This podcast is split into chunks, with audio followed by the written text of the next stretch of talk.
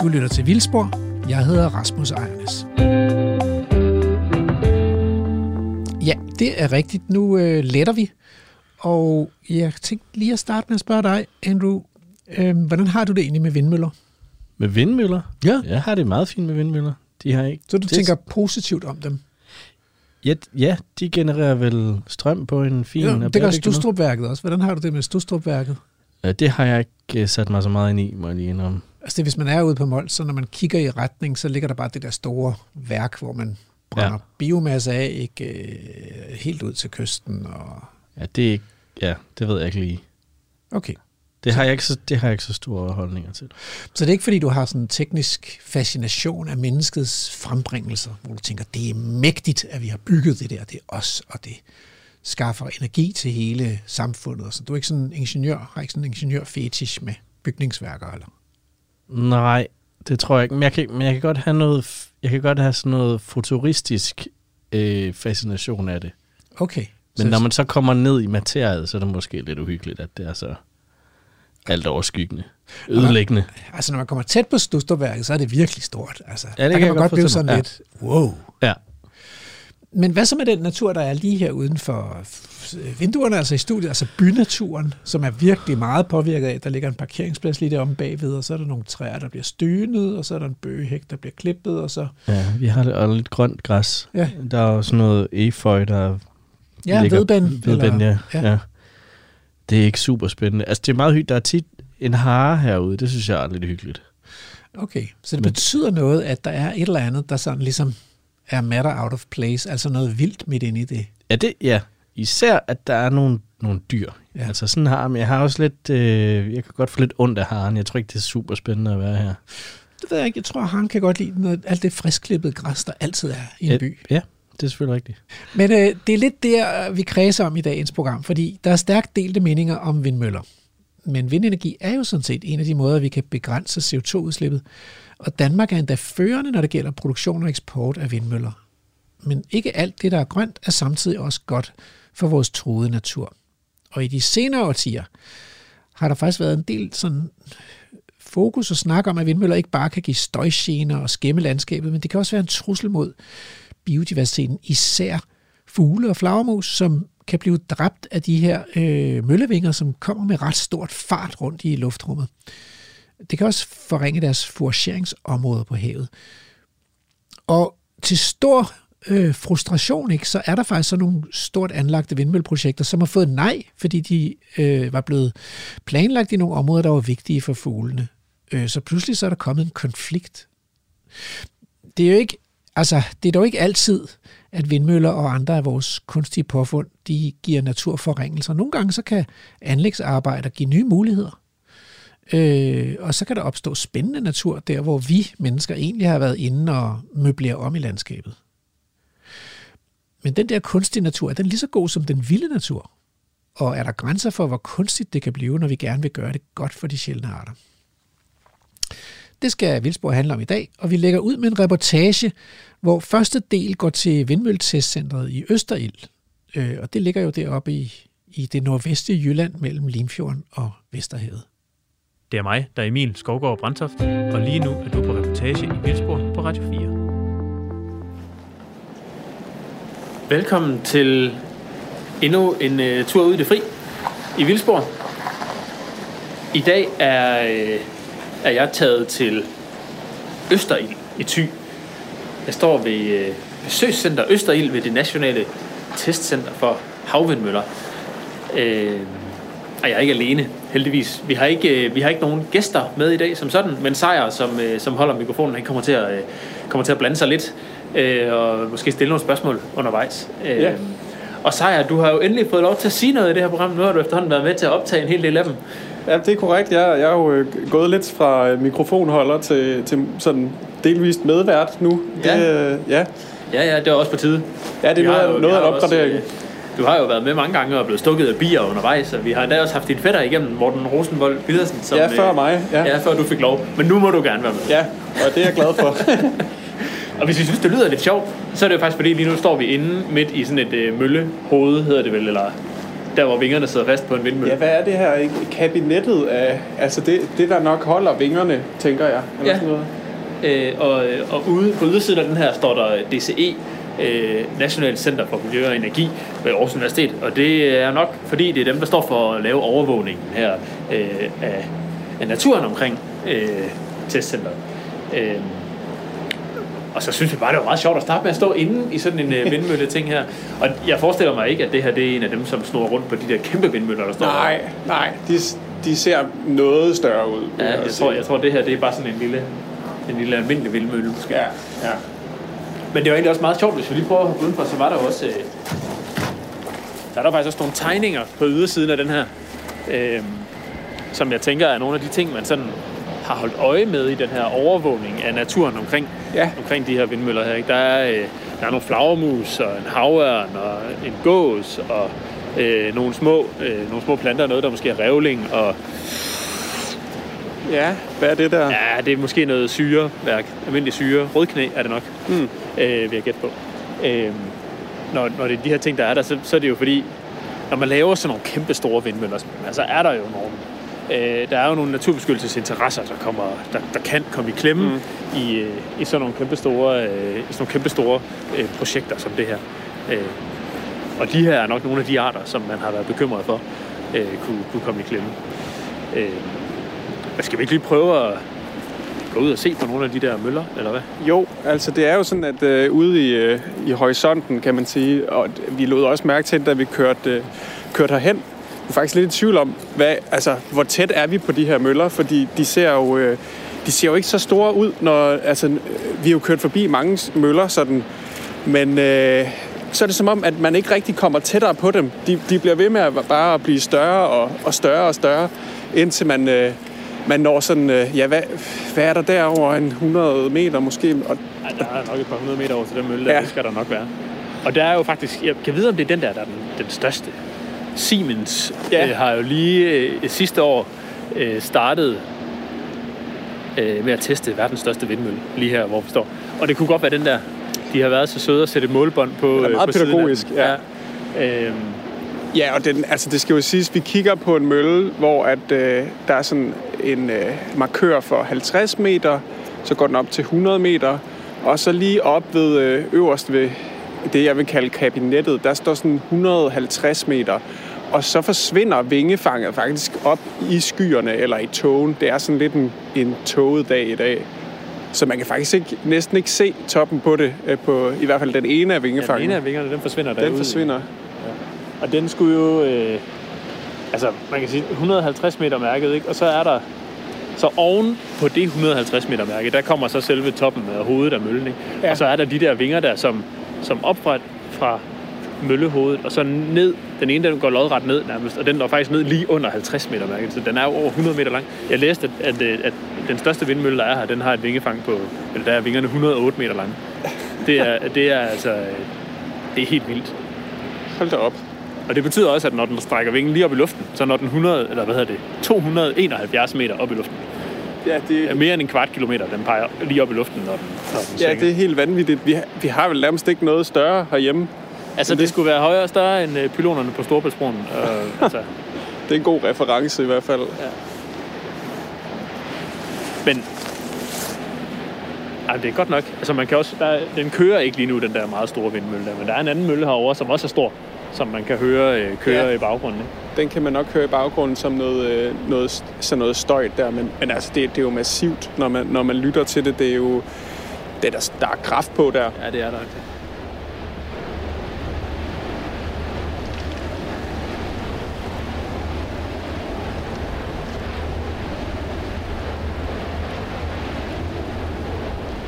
Øh, de står jo her, fordi Thy er et af de steder i Europa, hvor det blæser mest og blæser mest konstant.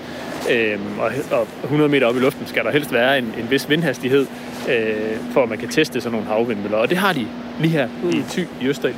Øh, så derfor er det, er det et rigtig godt sted at teste sådan nogle møller, inden man øh, skiber dem ud på havet og stiller dem op derude, hvor de jo egentlig skal, skal virke, når, når den tid kommer, når de er klar til det.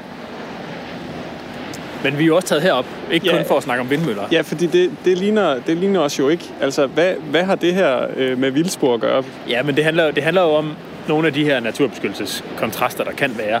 Øh, når man bygger sådan noget her, så er det klart, at det har en impact på det sted, man bygger det. Og her var der jo øh, plantage. Mm. Altså øh, helt almindelig øh, plantage her, øh, inden det her blev bygget. Og der var en masse protester for, da, da planerne blev lagt i 2010, var der en masse protester om, øh, og, og det handlede i virkeligheden mest om, at folk var der er selvfølgelig nogen, der var trætte af at skulle have mega høje vindmøller og larm og sådan noget i baghaven, ikke? Men, men protesterne handlede i høj grad om skoven, der blev fældet, og, øh, og, og, og, og en bekymring for naturen i den, i den retning.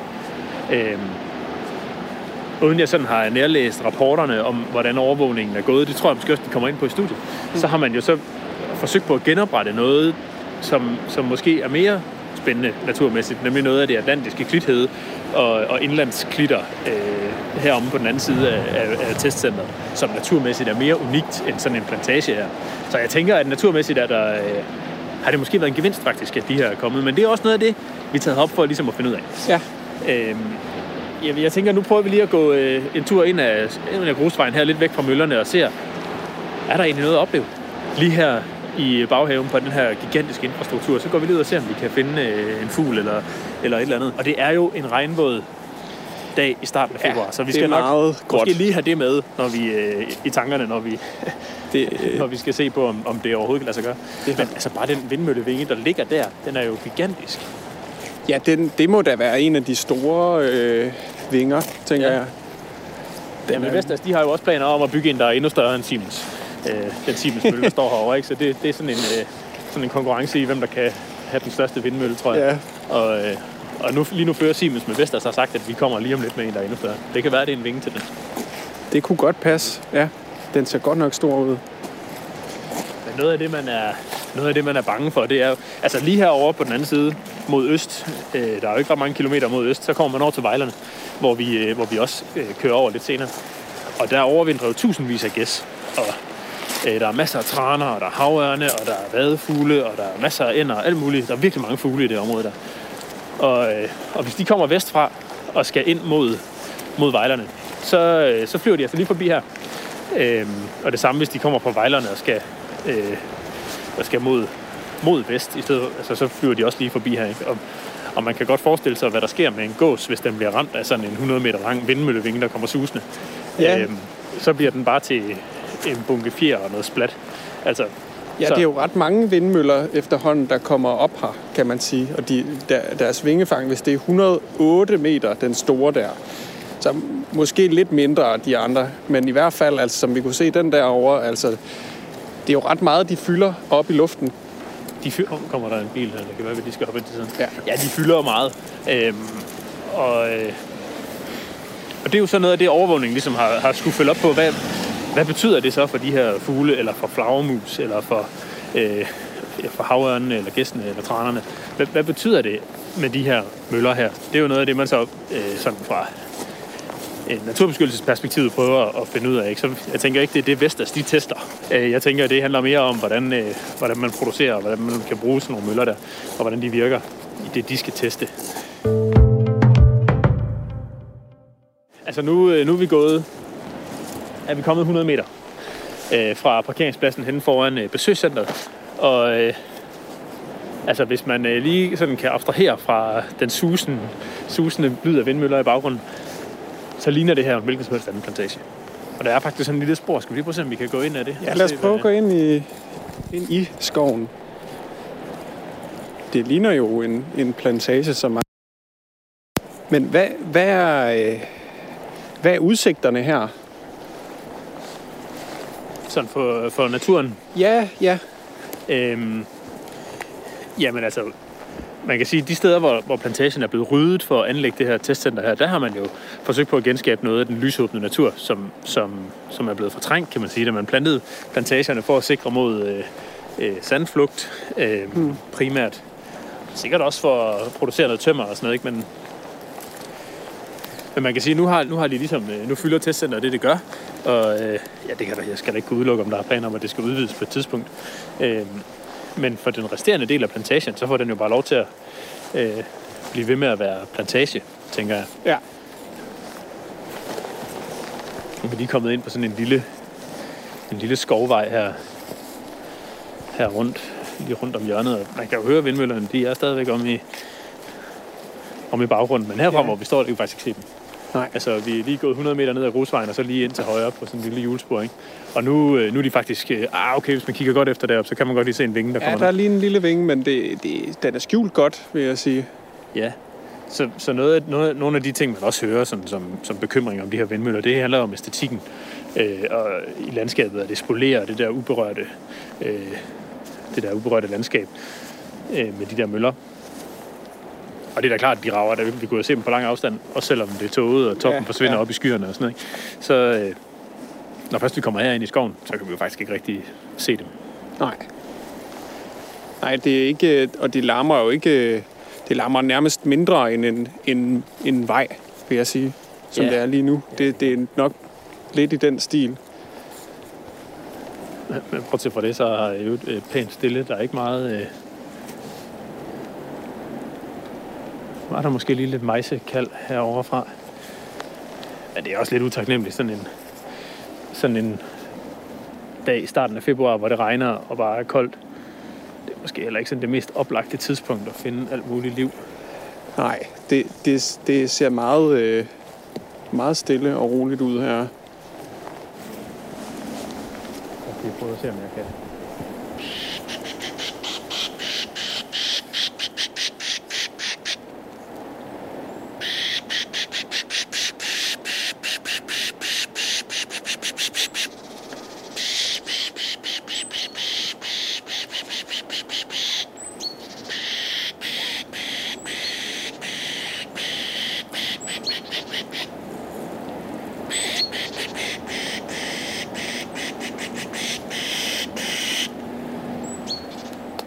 Den lyd, jeg siger, psh, psh, psh, er, Hvad, hvad, hvad er det, du laver der, Emil?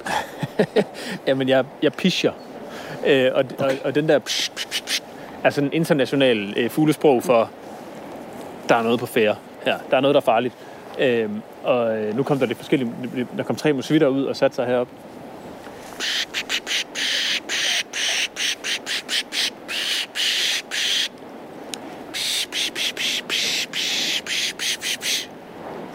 Men de, de bliver nysgerrige. De kan godt høre, okay, der er nogen her, der advarer. Er det en kat? Er det en ule? Hvad er det, jeg skal være på vagt efter her? Mm. Øh, tænker de. Og så, øh, og så kommer de frem og kigger, hvem er det, der advarer? Og hvor, hvad, hvad advarer de om?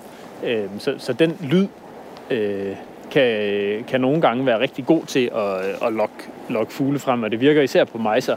Øh, musvitten er jo også en, en mejse, øh, og fuglekonger kan, kan man lokke frem på den måde. Øh, og der var der også lige tre musvitter, der, der kiggede frem. Øh, Ja, man kunne også høre, de tydeligt svarede ja, igen ja, der. de, de reagerede også på det.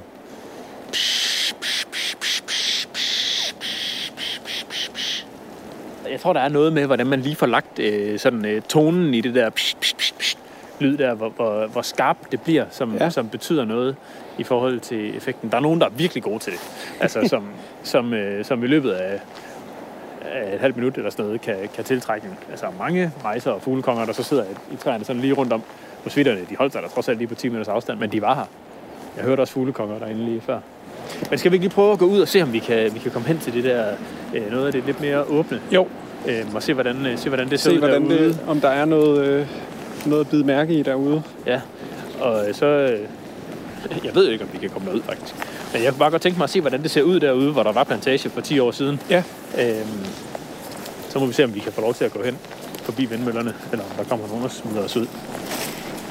Det finder vi ud af. Ja, det må vi se. Og, det, Øh, og vejen er derude. ja, vejen. Jeg tror, det er derude. Ja.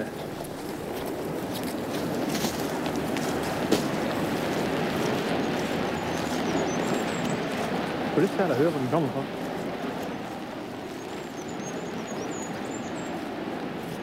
Jeg tror, den er der, derovre. Lige foran os.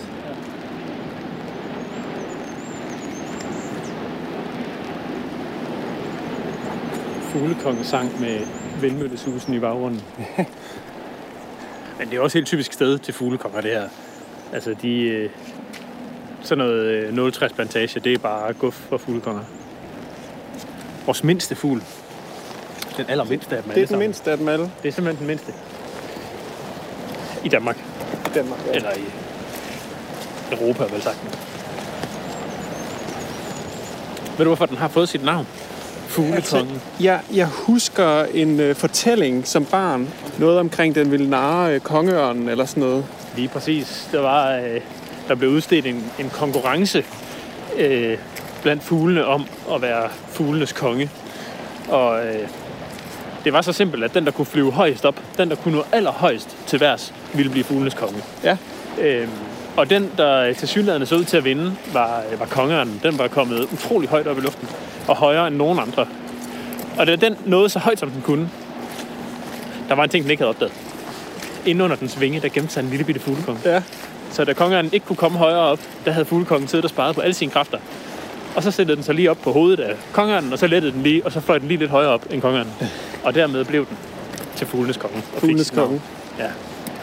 Ja, det er smukt. Ja, så den fik, kongeren fik sådan en, den fik lov til at hedde kongeørn. Den var trods alt konge over ørnene, men konge ikke, over ikke helt ørnene, over men- fuglene. Øh, men det er et helt typisk sted til, til fuglekonger, det her. Øh, og, og, og, når de synger, så, så, er det jo, så er de jo nærmest allerede i gang med territorieopbygning og sådan noget. Ikke? Og, Ja. og, det, og ynglesæsonen nærmer sig. Det, det føles ikke sådan, når man går sådan en, en rockhold februardag, og det regner. Men øh, fuglekongen, der, han, øh, han er ved at gøre klar og markere, at øh, det er så her, jeg skal bo. Ja, der er ved at kridte, kridte banen op til Ja. ja. forår. Øh, nu går vi forbi en bum. Øh, Det er i hvert fald tydeligt, at de ikke vil have biler den her vej. ja, Um, derhen står et skilt med sådan en stor hånd, der nok betyder øh, ingen adgang. Øh, men øh, det kan bare lade være med at gå helt derind.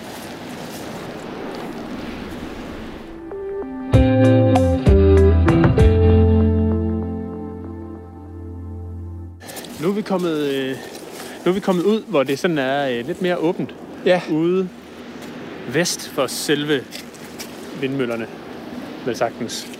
Øhm, som jeg husker det, historien om det her testcenter her, så var det her jo plantage, ligesom det vi var inde i før, Ja. ind- inden man byggede, inden man lavede testcenteret her. Øhm, og når det var nødvendigt at fælde, altså det er jo et ret stort åbent område her, når det var nødvendigt at, øh, at fælde skoven, så er det for at sikre en mere øh, stabil vind.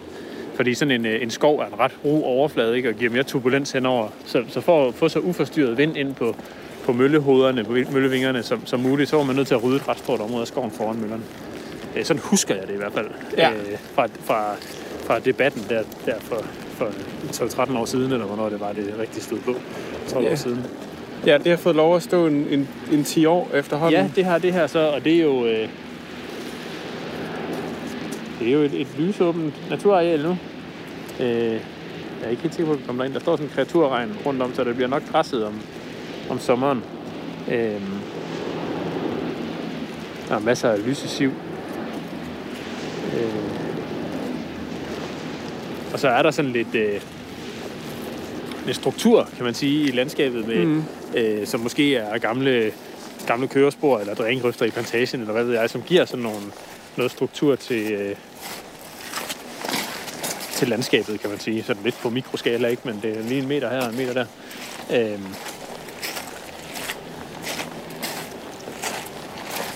Men det ser da umiddelbart sådan, øh, det ligner da et sted, jeg godt kunne tænke mig at se til sommer. Det ser da egentlig spændende nok ud. ja. Og man kan sige, det, det rejser måske også nogle... Øh... Kom lige en grønsisken henover. øhm... Altså, er det, så, er det så bedre, det, vi har, det der er kommet her, end, end det, der var i forvejen? Det kommer nok måske meget an på øjnene, der ser. Det er i hvert fald noget andet.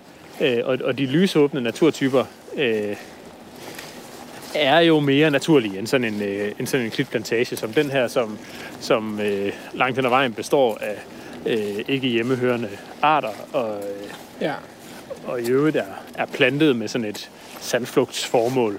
Øh, så er de her lysåbne naturtyper øh, noget mere øh, truede, og noget mere sjældne, og noget mere naturlige, hvis man kan sige det sådan, selvom det her jo også er, er styret øh, en stor drængrøft her, ikke, så man holder styr på vandstanden, og, øh, og man styrer græsningen ret meget. Altså, det er jo nok sommergræsning herinde, ikke?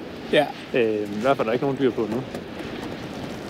Men øh, Hvor meget har vi af sådan noget natur her i forhold til øh, det plantageareal derinde? ja, det er et godt spørgsmål. Øh, man kan sige, det, det som det her potentielt på sigt kan udvikle sig til, er jo sådan lidt noget øh, øh, indlandsklitter eller, eller noget i den stil, og det er nogle ret sjældne naturtyper. Altså ude langs med kysten, der har vi den atlantiske, atlantiske klithede med klitterne, og øh, sådan, så man kommer lidt ind bag klitterne, ikke? Så, så kommer den, øh, den grå klit og den grønne klit, og så klitheden inderst. Øh, og og hele det der spænd der naturtyper, som, som, som ligger derude langs med kysten, det har vi øh, en meget stor del af Europas, øh, Europas klithedeareal findes i Danmark, mm. op langs med vestkysten og, og, og Thy i det hele taget her.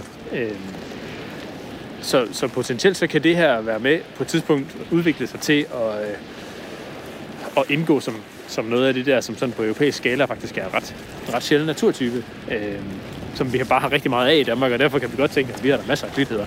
Jo, jo, men det er bare kun, det er bare kun os, der har det. Og så, så lidt sådan nedlangs med, med, altså Holland har også en del ud til Vadehavet, og tyskerne har også lidt, ikke? Men, men, øh, men hovedparten af, af Europas klitheder eller findes i Danmark. Og der kan det her potentielt på sigt udvikle sig til at, at blive sådan noget. Og man kan måske godt lige se, der er der sådan, hvis vi kigger ind over hegnet her, så er der der sådan lidt rosetplanter, og der er noget, noget kongepind og nogle, øh, noget lancetvejebrede og noget kløverværk og sådan noget. Og der hoppede også faktisk en lille, en lille flok chakker rundt derinde, sådan en, en drosselfugl, der besøger os fra de skandinaviske birkeskove. Øh, kommer på besøg om vinteren. Men altså, jeg tænker, at det her det kan blive rigtig spændende på sigt. Mm. Det, her, det her natur. Og det har jo allerede fået øh, 10 år eller et eller andet til at udvikle sig. Ikke? Så Ja. hvis man giver det 10 år mere, så, så kan det sikkert blive endnu mere spændende. Ja, hvor lang tid er 10 år i sådan en skala her? Jamen, 10 år er jo i virkeligheden ingenting, når man taler om naturudvikling. Øh, det, det, det tager bare rigtig lang tid. Øh, især når man har noget, som har været øh, gammel nåletræsplantage tidligere, fordi det, øh, nåletræsplantagerne, de har altid sådan en ret, øh, det er ret surt i skovbunden, og, og det tager noget tid at, at få ændret på, på, på jordkemien, kan man sige, og det tager tid for arterne at indvandre, og, og alt sådan noget, ikke? Så, så, så det tager bare tid, og naturgenopretning tager tid. Og 10 år, jo, men det er da noget, altså der kan man da komme et stykke vej, Ja, ja. men, men altså, de rigtig gode øh, klithedearealer, de har, jo, de har jo aldrig været andet end klitheder, siden isen trak sig tilbage for 10.000 år siden, eller et eller andet, ikke? Øhm, så i det perspektiv er det her jo et øjeblik. Ja, det må man sige. Men nu synes jeg, øh, altså nu synes jeg, vi har hørt nok på de vindmøller der. Skal vi ikke prøve at køre ud og kigge på nogle af de fugle, man har været lidt øh, bekymret for, øh, i forhold til, øh, til kollisioner med de her store vindmøller og sådan noget. Ja, lad os, lad os gøre det. Jeg synes, vi kører ud til vejlerne, som ligger øh, øst for. Så starter vi nede ved, i, den, i den østlige del af vejlerne og ser, hvad vi kan finde dernede. Ja, og det blev så i, i anden del. Ja, det gør det så.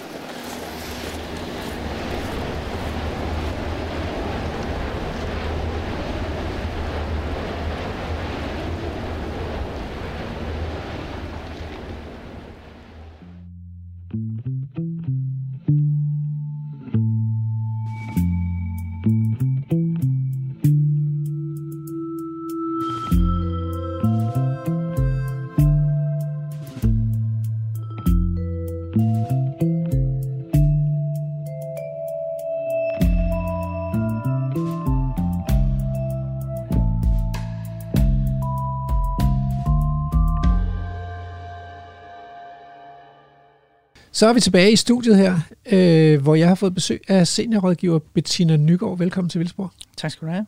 Og du er jo ansat ved Aarhus Universitet, og du er nok min ældste kollega. Det tror jeg på. Øh, så det er for dårligt, jeg ikke har haft dig med i Vildsborg øh, endnu. Øh, men, øh, men du har jo faktisk koordineret en øh, 10 år lang overvågning af naturens udvikling efter etableringen af det der vindmølletestcenter. Ja. Og det er jo helt unikt i Danmark, at vi har fået et overvågningsprogram, der var 10 år. Det er det. til at vurdere effekterne af noget, der er sket, ikke? Ja. Altså, Ja. Det er der ikke ret mange eksempler på, at vi har i Danmark. Øh, der var efter Skjernås genslyngning, blev der lavet et øh, overvågningsprogram, som fulgte øh, naturens tilstand, lige inden man genslyngede det, og så to eller tre år efter. Så typisk er den måde, man dokumenterer effekter af indsatser, det er ganske få år efter, at man har lavet en forandring. Det giver jo ikke, altså, det giver jo ikke rigtig nogen mening, fordi det tager jo lang tid for naturen at genindfinde sig. Det gør det, og selv 10 år, som vi jo mener er et langt overvågningsprogram, så, så har vi jo kun lige krattet lidt i overfladen af, hvordan udviklingen forløber op i Østdal. Det er også sådan lidt træls, ikke? fordi altså, vi, vi bliver jo ikke ret gamle. Det vil sige, at rigtig meget af det, der er sat i gang i vores levetid, det kommer vi ikke selv til at opleve den fulde effekt af. Nej, og det, der er sket før vores tid, er der ingen, der har dokumenteret, så det kan vi heller ikke føle effekterne af. Nå, skal vi så finde på noget andet at lave? Nej, øh, men fortæl lige om Østerild Testcenter. Hvor er det, hvorfor er det endt med at ligge lige der? Altså Danmarks store testcenter for vindmøller. ja, det blev jo besluttet i 2010 mm. øh, af, af Folketinget, at man skulle have det her testcenter for, for havvindmøller på, på land. Øhm, og der lavede man sådan en screeningsproces, hvor man først kiggede efter, hvad der jo fornuftigt nok, hvor, hvor blæser det mest. Øh, og så kigger man efter, hvor øh, andet trin var faktisk, hvor der var fuglebeskyttelsesområder. Så der tog man hensynet til, til fuglene ind tidligt. Det der forsøgte man ikke at lægge møllerne. Så man lagde det øh, uden for fuglebeskyttelsesområderne. Ja. Og så kiggede man på, hvor befolkningstætheden var lav. Så hensynet til de lokale, og at der ikke var nogen, der skulle, eller færrest muligt skulle blive generet af, af støj og lys fra, fra vindmølleparken. Det er den der meget, meget dybe rumlen, der kommer fra sådan nogle vindmøller, eller hvad er det for noget, nogle støj? Nej, jeg tror faktisk ikke, at støjgenerne har været så store oppe i Østel, fordi de der havvindmøller, de har jo nogle kæmpe, kæmpe store vinger, og de laver ikke helt så meget støj som, som de små vinger på, på okay. landmøllerne. Okay. Men der har været en del gener af de lys, der er deroppe. Mm. Øh, der er sådan nogle lysmaster for enden, øh, i hver ende af den her række af møller. så det har faktisk været det, lokalbefolkningen har været mest generet af. Okay, det er jo også et område, hvor der ikke, ligesom ikke er så meget gadebelysning, fordi der, der er ikke nogen gader og, og huse. Og... Ja, men øh, jeg tror, de der blinkende lygter ind ja. i stuen, det generer, generer alle. På lang afstand. Ja, så... Men ellers så tror jeg faktisk, at den lokale modstand, der var der fra starten af, forstummede noget, fordi der er jo kommet rigtig mange gæster. Det er jo blevet lidt af et tilløbsstykke derop at komme op og se de her kæmpe store møller. Jeg kan ikke huske, om det var The New York Times, men der var sådan en eller anden avis, der udråbte Thy som et af de mest, Thy Nationalpark, som et af de mest attraktive besøgssteder for turister i hele verden, og det var kombinationen af vild natur og så det der, de der kæmpe møller. Så det er en attraktion simpelthen. Det er en attraktion. Jeg vil sige, da vi lavede feltarbejde deroppe i, i 2021, der var det også en lidt vildt, lidt vildt at ligge der og kigge ned i vegetationen, og når man kiggede op, så var det nærmest, sad man nærmest ved foden af sådan en 250 meter høj vingmølle. Mm. Det er, de er meget store. Men altså, sådan som jeg husker det, så var der noget af et slagsmål om den der endelige placering, og der var også mange, der protesterede. Hvem, kan du huske, hvem der var, der protesterede dengang? Og hvorfor? Da man nåede frem til den der placering, faktisk da man havde kørt den der screeningsproces igennem, hvor det blæste, hvor der ikke er fugleinteresse, og hvor der ikke var mennesker, der blev forstyrret af det, så var der jo ikke så mange valgmuligheder tilbage. Mm. Og det der testcenter er også af en vis størrelse. Øh, så man havnede deroppe i Østel, som ligger mellem to øh, fuglebeskyttelsesområder og habitatområder. Øhm, og til at begynde med var planen faktisk, at man skulle rydde mere end 1000 hektar plantage, mm. for simpelthen at lade hele den der vindfane i et par kilometers afstand fra, fra testcenter Møllerækken, at der skulle man fælde alle træer og buske. Ud, ud mod vest, der hvor vestenvinden kommer Ja, det er ja, primært mod vest. Ja. Ja. Øhm, så det var faktisk 1000 hektar, man skulle fælde, og det medførte en enorm stor protest. Også folk, der egentlig kæmpede for at beskytte øh, natur og mm. bevare naturværdier. Så selve det med at, at lave så stor en forandring i et landskab, mm. det fik rigtig, rigtig mange til at protestere. Det er også et eller andet, altså det ligger bare dybt i os, at, at hvis man fælder træer, så ødelægger man naturen. Basta. Jo, og så tror jeg, det var, fordi det var et stort teknisk anlæg. Så ja. det var hvis man havde lavet det som et rent naturgenopretningsprojekt, tror jeg ikke, man havde fået de protester, mm. som at man fældede skov af hensyn til øh, et, Industri. infrastrukturprojekt. Ja. Ja. Ja. Du lytter til Radio 4. Men så blev der iværksat et overvågningsprogram, og Aarhus Universitet vandt udbuddet, og hvad er det, der er blevet overvåget? Jeg skulle sige, nu, nu snakker vi om, at der var 1000 hektar skov, der, der skulle ryddes. Det endte faktisk, endte faktisk med, at det kun var 250 hektar. Ja. Øhm, og der skulle man lave et, det blev faktisk som en del af den folketingsaftale, øh, aftale, at, øh, at der skulle laves et overvågningsprogram. Og det var primært for at følge øh, effekterne på fugle og flagermus, men så lavede man sådan et lille tillægs, øh, lidt mere begejstrings overvågningsprogram på, på naturen eller vegetationens udvikling. Men, men hvorfor siger du begejstring her? For, så hvordan er det forskelligt fra fugle og flagermus? Ja, men det er fordi, man har en tilgang, der starter med, vil den her øh, infrastrukturforandring, vil den medføre tab af individer? Er der Okay. nogen, der bliver slået ihjel? Er der nogle kollisioner med nogle, med nogle sjældne arter? Så perspektivet er, hvad bliver ødelagt? Hvad bliver ødelagt?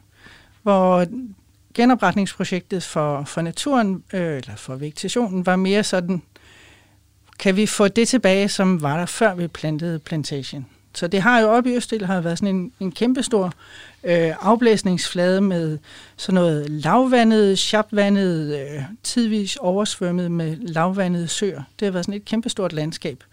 Øverst, helt op mod nord i testcenterområdet, har man sådan lidt mere kuperet øh, klitlandskab.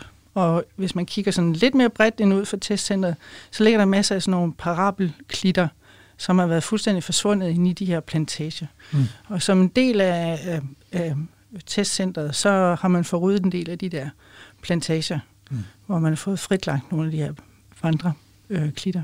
Så en kombination af et kuperet klitlandskab, og så, så nogle store lavvandede hedemoseområder. Ja. Okay. Så tanken var at undersøge, om, øh, om man kunne genskabe noget af det, der har været oprindeligt. Så man får lidt af det der store landskab tilbage igen. Og hvordan, øh, hvordan undersøger man så det? Altså, øh, Ja, men det gør man ved at udlægge permanente prøveflader, som man øh, undersøger med års mellemrum.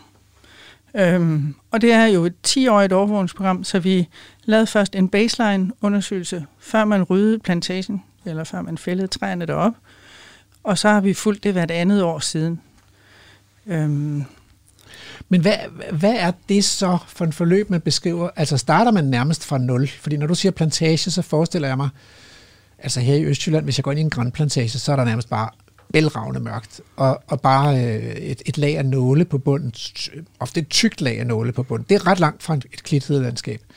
Hvordan, hvordan var udgangspunktet i Østerild så? Jamen, det var faktisk ret forskelligartet. Øh, op i den nordlige del, hvor det var sådan et kuperet landskab, der var bjergfyr, mm. som jo er en karakteriseret som en invasiv art i Danmark, men det var en meget gammel bjergfyrplantage, som var sådan faldet delvis sammen. Øh, der var faktisk sådan øh, rimelig lyst inde i den øh, bjergfyrplantage. Så der var en del af de, måske en del af de mosser og laver, der hørte til sådan en grå-grøn klit, eller sådan et, et klitøkosystem. Okay. Øhm, så var der andre dele af, plant- af området, som var med skovfyr. Mm. Nogle af skovfyrplantagerne var også sådan rimelig lukket og mørket, men nogle af dem var faktisk også åbne og med øh, en ret fin dværgbuskvegetation i bunden. Så der havde man ligesom et udgangspunkt på forhånd med noget etableret lysåben vegetation. Og dværgbuske, det- så- du bliver selv nødt til at give et par eksempler på, hvad dværgbuske, er dværgbuske? det er jo hedelyng og revling Ja. og klokkelyng og mosebølle og de her små stresstolerante planter, der har sådan et voksagtigt lag på deres blade, så de kan holde på næringsstoffer og vand. Mm. Mm. Så de er ret tolerante over for lave mængder af næringsstoffer. Og en del af dem sætter bær, som man kan Og gå og samle. Tyttebær og blåbær. Ja. Okay, Men Øh. den sidste type af skov, der var deroppe, som var den, der fyldte det meste, det er sådan en rigtig mørk sitka plantage. Og det er fuldstændig sådan en, det er som om lyset af solen er gået ned, når man træder ind i sådan en plantage. Så der er udgangspunktet nærmest været, altså man starter helt fra scratch. Øh, og, og, og mens øh, skovfyr er hjemmehørende, ikke? så er Sitka gran, det er sådan en nordamerikansk granart eller sådan noget. Ja. ja, det er i hvert fald ikke en hjemmehørende træart. Nej. Og der var nærmest ikke noget i bunden Mm. øh, af den. Øh, der var lidt forskellige mosser, men, men ingen, nærmest ingen karplanter. Mm. Så når man rydder sådan en plantage, så starter man jo helt fra start. Mm. Og noget af det, vi også registrerede i vores baseline-analyse, inden man ryddede plantagen, var, at øh, der var et ret tykt førnelag, eller ophobede nåle og kogler og grene og kviste mm. i bunden af sådan en plantage, der har ligget der i mange år. Øh, og så målte vi et ekstremt lav, en ekstremt lav pH-værdi øh, i den her førne, øh, under 3. Det er ret ekstremt i under danske forhold. Så det er jordens surhedsgrad, og Ja. det, når det er så surt, så er der faktisk ikke mange arter, der trives. Der er ikke mange arter, der Nej. klarer det. Og specielt ikke mange karplanter. Der er mange, øh, vi har jo haft en periode op gennem ja, op til 80'erne med sådan noget svovlsur nedbør i Danmark, som har bevirket, at, man, at der er forsvundet mange øh, sådan karakteristiske plantearter fra, fra vores heder, Mm. fordi det simpelthen er blevet for surt. Så den her med en sur jordbund, det, det er ikke et godt udgangspunkt for, for en naturgenopretning. Så vi var faktisk lidt bekymrede for, hvordan det skulle gå, øh, den her meget sure jordbund. Okay, og inden du afslører, hvordan det så gik, øh, så, så har jeg faktisk været inde og kigge, fordi der blev jo også overvåget fugle og flagermus, og det er så nogle af vores kolleger, der har gjort det. Og de kunne ikke være med i dag, men jeg har læst deres rapport. Og jeg vil bare øh, tage nogle af sådan, øh, de nøgleord, der står i rapporten her, øh, og læse det op. Ikke? Øh, øh, først lidt om øh, øh, fugle her. Under afsøgningerne med hunde blev der blot fundet en enkelt fugl, en duehø, der kunne være død som følge af en kollision. Det var ikke muligt at fastslå dødsårsagen. Vi vurderer dog, at det er sandsynligt, at der sker flere kollisioner, end afsøgningerne har vist. Kollisioner må forventes at forekomme, men har et begrænset omfang. Vores undersøgelse viste, at mange fuglearter aktivt undgik området, nær både møller og målemaster. Fuglene reducerede således selv risikoen for kollisioner med møller og målemaster ved at udvise undvige respons i både det horisontale og vertikale plan. Og så står der om flagermusene her.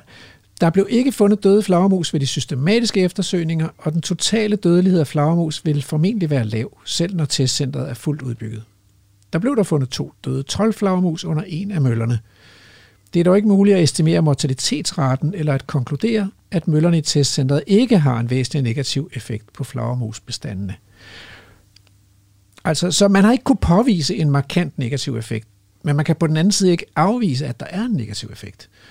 Øh, og så er det bare, jeg tænker, ved du det, hvorfor er det egentlig så svært at påvise døde fugle og flagermus under møllerne? Falder de ikke bare ned?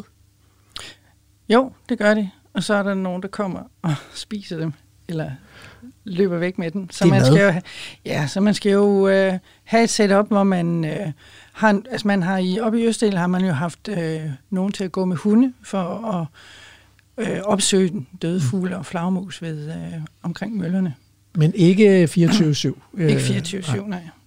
Og så er der jo nogle af de sjældne arter deroppe. Man har været meget bekymret for natravn og havørne Mm. mm. og for traner. Mm. Øhm, og når arter er sjældne, så er det nok ikke specielt sandsynligt, at man i sådan et overvågningsprogram finder et dyr, der har kollideret med vingerne. Mm. Men, men hvis de kolliderer med vingerne, så kan det jo være ligesom Mm. det endelige dødstød, hvis der i forvejen er øh, begrænsninger i habitatkvaliteten i området. Du lytter til Radio 4. Lad os gå tilbage til planterne. Det er det, det er det, vi ved mest om, og det er det, du ved mest om. Så øhm, øh, du nævnte nogle af udfordringerne.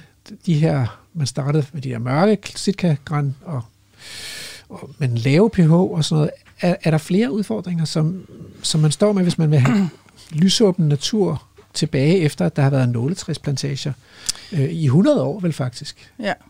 Altså oppe i Østel, der har man jo den kæmpe fordel, at der er stor tæthed af natur. Så det, der er en begrænsning for vegetationsudvikling i en gunstig retning mod nogle lidt mere sjældne typer af, natur, det er ofte, at der er lang afstand til egnede spredningskilder. Og det problem har man ikke oppe i Østel, fordi man har rigeligt med de her øh, klitnaturtyper lige meget tæt på. Så det her med, en, der er ikke nogen umiddelbart en spredningsbegrænsning øh, deroppe. Så hvis man giver nogle gode vilkår, så kommer arterne. Ja. Ja. Øh, den anden store fordel op i Østerilområdet er, at øh, jordbunden er næringsfattig. Det er faktisk nok måske den største udfordring eller øh, flaskehals i forhold til at lave naturgenopretning i Danmark, er, at vi kæmper med sådan nogle store næringspuljer i jorden. Mm. Øh, og at man får en kontinuerlig tilførsel af næringsstoffer fra omgivelserne, som er højere end det, som er gunstigt for naturen. Mm. Øhm, Men det er ikke udfordringen op i Østerild. Okay, men øh, så tror jeg, at vi skal høre, hvordan er det så gået med, øh, med altså er det lykkedes at få noget af det her klitnatur tilbage igen i løbet Ja, af de 10 år? nu er vi lige i gang med at analysere data, så jeg har ikke, jeg har ikke de endelige øh, resultater fra, fra den, det sidste års overvågning eller af forandringsprocessen igennem de 10 år. Men vi kan se, at der er kommet nogle af de målarter ind, som, øh, som har været for projektet. Så man er på vej mod nogle af den type klitnatur, som, som man oprindeligt har haft. Også noget af det våde, altså. Ja, der er blevet øh, lukket nogle grøfter derop, mm. øh, og der er blevet lavet øh, nogle lavvandede søer, og det hele taget en hævning af vandstanden. Det, der har været, øh, når man fælder træer i Danmark eller skov, så skal der laves erstatningsskov et andet sted. Mm. Øh, så de, for de 250 hektar skov, man har fældet derop, har man så skulle etablere, øh, jeg tror det var det dobbelte, faktor 1 til 2, mm. øh, et andet sted i Danmark. Øhm, der kan man godt ærge sig lidt over, at man ikke kunne bruge de erstatningspenge til at opkøbe de, eller friholde de marker, der ligger inde i testcenterområdet, eller inde i det hydrologiske system, som testcenterområdet er en del af. Ah. Så man har ikke fået genoprettet hydrologien fuldstændig af hensyn til dyrkningsinteresserne på nogle marker, der ligger inde midt i naturområdet. Og Det er det, jo- altså, er det en lille smule ærgerligt. Man prøver jo ellers i alle mulige andre projekter i Danmark at få skabt den her sammenhæng ved at få købt marker ud af naturområder, så de ikke ligger lige derinde i midten, fordi det, det er jo en barriere. Ja. Øhm, sidenhen, det blev jo ikke som en del af det oprindelige. Der lavede man erstatningsskov, fordi man jo har en, en målsætning i Danmark om at fordoble skovarealet. Mm. Øhm, så det her med at erstatte skov med skov, har man haft meget stor fokus på. Mm. Men man har faktisk formået i de senere år at få friholdt de her marker for, for, for opdyrkning. Mm. Så muligvis er der en, en mulighed for, at man kan få genetableret den hy- hydrologien deroppe. Ja. Ja, fordi øh, hvis det Øh. er meget fladt, så kan man sige, at det er meget svært at undgå, at det hele bliver vådt, ja. Ja. hvis man virkelig ja. Ja. lukker grøfterne. Ikke? Men tænk engang et fantastisk vådområde, der kunne blive deroppe. Det er meget flot deroppe. Når du siger, at der er kommet nogle af målarterne tilbage, hvad, hvad er det så for nogle arter, der er lidt lækre? Altså, Ja, men det er jo de her dværgbuske, de hører jo til derop. Øhm, klokkelyg, ja, klokkelyng er helt klart en det er jo af en dem. dyr art, altså en art, der har det svært og i tilbagegang i Danmark. Ja, i hvert fald i de østlige dele af Danmark. Ja. Jeg tror nok ude vestpå er der stadigvæk mange områder med, øh, med masser af klokkelyng. Mm. Men det er en art, som Man glad. man har som... Ja. Den er jo også karakter for art for en af de habitatnaturtyper, som vi har fokus på. Altså den mm. vådhed med klokkelyng og en hel del andre vådbundsarter. Øh, så er der faktisk en hel del mosebølle deroppe også, mm. og øh, nogle forskellige starter, almindelige starter. Det er ikke sådan de dyre arter, men... Ikke solduk og sådan noget. Jo, der er faktisk et enkelt sted. Et Nå, enkelt nå, nå. sted, hvor de har lavet sådan et, øh, et skrab, hvor man har lavet sådan en lavvandet, sharpvandet sø. Der har vi faktisk fundet liden solduk og ulvesod. Åh, Så fint. der er... Øh, det, det fylder ikke ret meget. Men det er de sådan er en der. lille bitte, bitte plante, som er kødædende, ikke? og som Ja. vokser i de her ekstremt næringsfærdige økosystemer. Ja. Så det viser lidt om, at potentialet er der, så man skal bare genskabe de rette betingelser, så skal de nok komme arterne. Altså, altså, øh, det slår mig altså nogle anlægsarbejder og landvindingsprojekter og nogle gange også nogle forureninger og sådan noget, kan føre god natur med sig. Altså, hvordan, hvordan kan det være? Altså, hvis du snakker ud fra vegetation og de arter, der ligesom er knyttet til planter, så handler det om at skabe de betingelser for et godt voksested. Altså et sted, hvor, hvor de øh, nøjsomme arter er konkurrencestærke. Mm. Så det er at få næringsstofferne væk. Mm. Og så er der sådan set alt det her med, om der er plastik, og om der er forurenende stoffer, og mange andre ting, som vi kan have fokus på af hensyn til os selv. Det er sådan set ikke en begrænsning for, at man kan få en mangfoldig natur. Men altså 060-plantagerne før genopretning i Østerild, de er i hvert fald også næringsfærdige sådan set. Det var de, men de var jo domineret af nogle arter, der ikke er hjemmehørende. Mm. Og så får man bare ikke ret mange arter knyttet til det. Mm. Og når man dyrker skov, som bliver så mørk, som er i sådan en nåletræsplantage, så trænger der jo ikke lys ned til, at der er noget som helst, der kan vokse på bunden. Der var mange svampe. Der var faktisk nogle Ja. ret lækre spisesvampe deroppe, som er væk nu. Nå, men, ja, altså, øh, okay, så man kan konkludere, at der skal vand næringsfattige levevilkår, og så, og så plads til de der vilde planter. Ja, og hvis man så er i et område, hvor arterne findes i forvejen, så kommer de lidt af sig selv. Så der er ikke behov for at lave assisteret spredning og andre dyretiltag deroppe. Jeg vil til gengæld sige noget af det, som, øh, som øh, man mangler at have lidt fokus på, og det er jo det her med, at man genopretter naturen, og så skal man forvalte den bagefter. Ja. Så der mangler faktisk nogle græsne dyr. Men det bliver de sidste ord. Øh, Bettina Nygaard, tusind tak for at, øh, at gøre os klogere på det her øh, overvågning i Østerild Vindmølletestcenter, fordi nu er der nyheder. Du lytter til Vildspor. Jeg hedder Rasmus Ejernes. Og i dag handler det, som altid i Vildspor, om det vanskelige samliv mellem mennesker og den vilde natur i, i dag handler det også lidt om vores kvababelser, altså det der med, at vi kan ligesom ikke have, at man placerer anlæg, tekniske anlæg ude i naturen, fordi så ødelægger det vores forestillinger om, hvordan den vilde natur skal se ud. Det er ikke sådan et sted, hvor vi skal have lavet noget. Der skal ikke være veje, eller industrianlæg, eller vindmøller, eller, eller, eller andet, der sådan peger entydigt på, at her har mennesket været og konstrueret et eller andet med alle vores smarte idéer. Den vilde natur, det skal være sådan en, hvor der bare er grønt. Men alligevel, overraskende nok, så er det grønne nogle gange ikke så godt som det grå og brune, som man finder omkring vores anlæg. Hmm. I første time, der, øh, der talte vi om Vindmølletestcentret, om den overvågning, der er foregået af naturudviklingen deroppe i Vindmølletestcentret.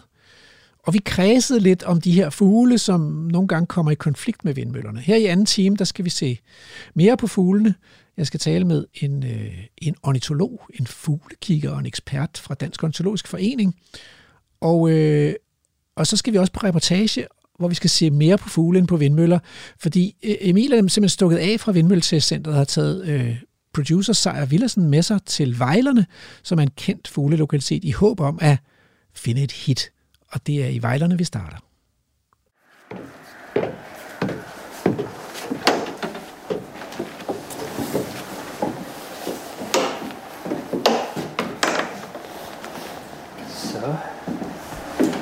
Det er mig, der er Emil Skovgaard Brandtoft, og lige nu er du på reportage i Vildsborg på Radio 4. Nu øh, er vi øh, kommet til, til dagens næste stop her på vores lille tur rundt i, øh, i Østerild-området. Øh, vi kommer lige inden fra testcenteret, hvor vi lige sådan øh, tog temperaturen på, om der egentlig er noget natur at se, der hvor, øh, hvor de her øh, test, det her havvindmølletestcenter, er, øh, har stået i en, en 10 år eller sådan noget. Og, og der er ret af fugle i, øh, i plantagen, og, og det ser ud som om de steder, der bliver ryddet, øh, faktisk kan blive nogle rigtig spændende lysåbne, lysåbne naturarealer med tiden. Øh, nu er vi så kørt en lille smule mod øst, og, øh, og står i Tømmerby Fjordtårnet øh, i den vestlige del af Vejlerne. Og øh, når vi kørte herhen, så er det så er det fordi, her håber jeg, at vi kan få lov til at se nogle af de fugle, som, øh, som man har været lidt bekymret for i forhold til øh, kollisioner med de her vindmøller.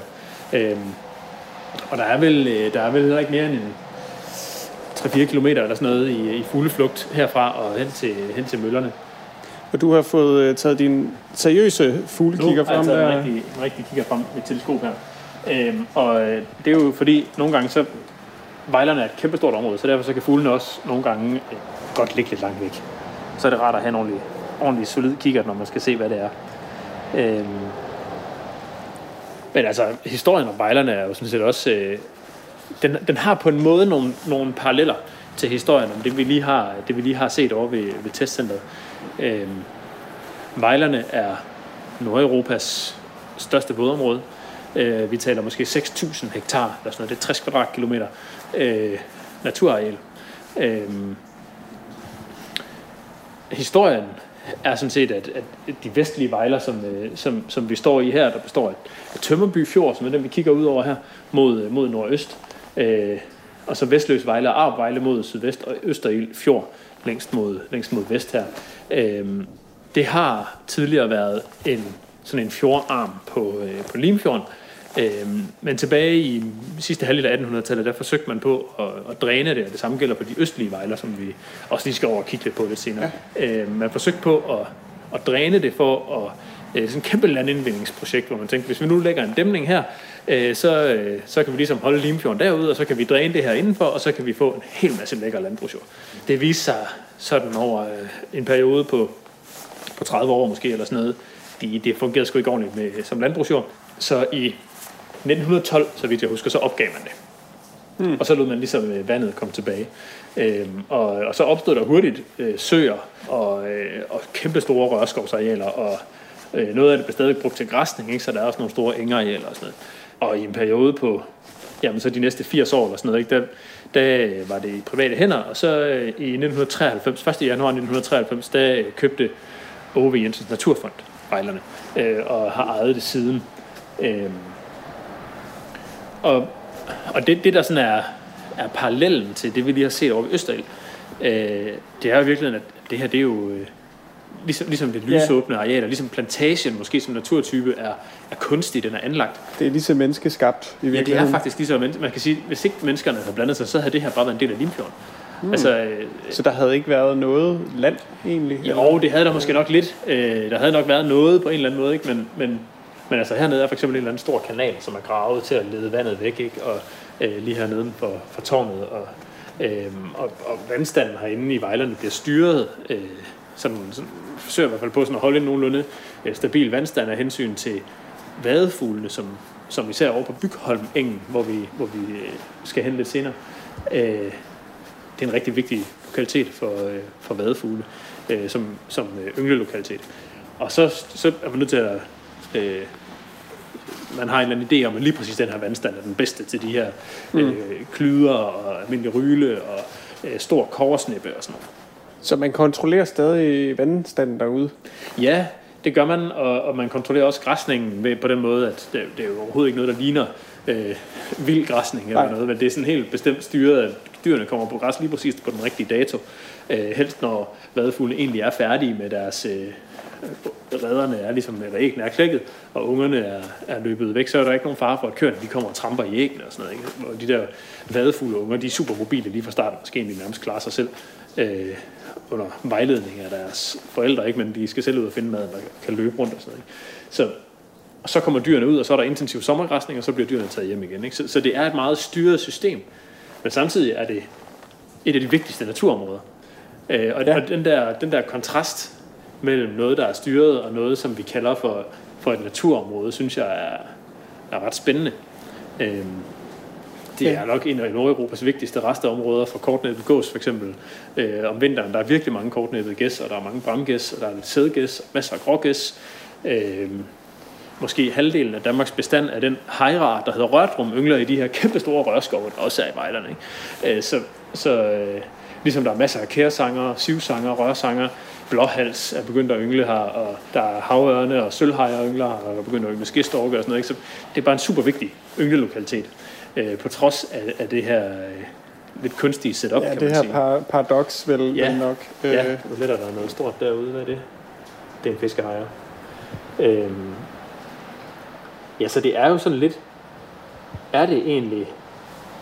Hvor naturligt er det? Er det natur? Det er i hvert fald et vigtigt naturområde. Altså, eller et vigtigt yngleområde for mange af de her arter her. Og arterne, de kommer jo fordi, vi så har forsøgt på at styre det på en måde, som vi forestiller os passer godt til dem. Øhm. Nu skal vi lige prøve at se, hvad der ellers går rundt herude. ja, og vi kigger ud over Tømmerby Fjord, det var den. Ja, ja, lige præcis. Øh, lige nu der kigger jeg sådan mest ned på, øh, på engene hernede lige foran. Hvad har vi der? Der går en masse gråkraver. Det sådan den der helt almindelige øh, kraveart. Øhm, men sammen med dem går der også en sort fugl. Øh, som ellers ligner dem fuldstændig. Og det kunne jo så være en sort krav. Sortkraverne, det er bare sådan nogle, der typisk øh, mest er i Sønderjylland. Og når, nu bevæger den sig lidt, også lidt rundt. Den har lidt grå fjer også, hist og bist. Øh, så det er nok øh, en hybrid mellem gråkrav og sortkrav, tror jeg. Mm. Øhm, er det to forskellige arter? Krave, kravefuglene, der, altså gråkrav og sortkrav, det, det diskuterer man lidt. Der er i hvert fald en overlapszone i den sydlige del af, af Jylland og den, øh, den nordlige del af Tyskland måske også, hvor de overlapper de der to. Øhm, og de hybridiserer helt vildt. Øhm, så der findes alle mulige mellemformer. Og den her, det er også, det er også en hybrid. Hvad får de ud af vejlerne? Jamen dem her, de går og finder mad ude på, på engen herude, ikke? Mm. Øhm, og noget af det, som vejlerne, som vejlerne kan, er jo størrelsen. Altså det er jo et kæmpe, kæmpe stort område, ikke? Og det er, øh, det er sådan relativt øh, uforstyrret. Der er store dele af det, hvor, hvor der ikke rigtig er adgang. Så på den måde er det jo er det også et sted, hvor der er fred og ro for mange af fuglene. Ikke? Der står nogle, øh, står nogle gæs over på marken derovre. Den frisk grønne mark. Selvfølgelig er det der, gæstene er ude og, og finde deres mad. Så nu skal jeg lige... Så tror jeg, den nemmeste kigge ud af det vindue der. Nå, hvad har vi? Grågæs. Hvad er det for nogle øh, gæs, du øh, håber på at finde derude, Emil? Øhm, altså, det er, jeg synes altid, det er sjovt det der med at finde nålen i høstakken, kan ja. man sige. Og herude er der masser af grågæs, og der er lidt bramgæs i den her flok, og det er to helt almindelige arter. Øh, heroppe i Vejlerne er der, er der også øh, mange kortnæbbede gæs øh, om vinteren, og, øh, og dem kunne jeg da også godt tænke mig at se. Men så kunne det også være sjovt, hvis der lige er en sædgås, for eksempel, eller øh, i de der flokke af bramgæs kan der, øh, ja, der står for eksempel en bliskås, som er sådan lidt mindre end, øh, end grågæssene, så har den nogle sorte tegninger på buen, og så, øh, og så har den en hvid blis i panden. Øh, det er også sådan en, der, der nogle gange står i de der, i de der gåseflokke. Men ellers er det mest grågæs. Men altså, man kan jo også godt... Øh, vi, vi lavede jo på et tidspunkt et program om gåseforvaltning, hvor vi kiggede på... Øh, vi talte meget om bramgæssene i, i Vadehavet, ikke?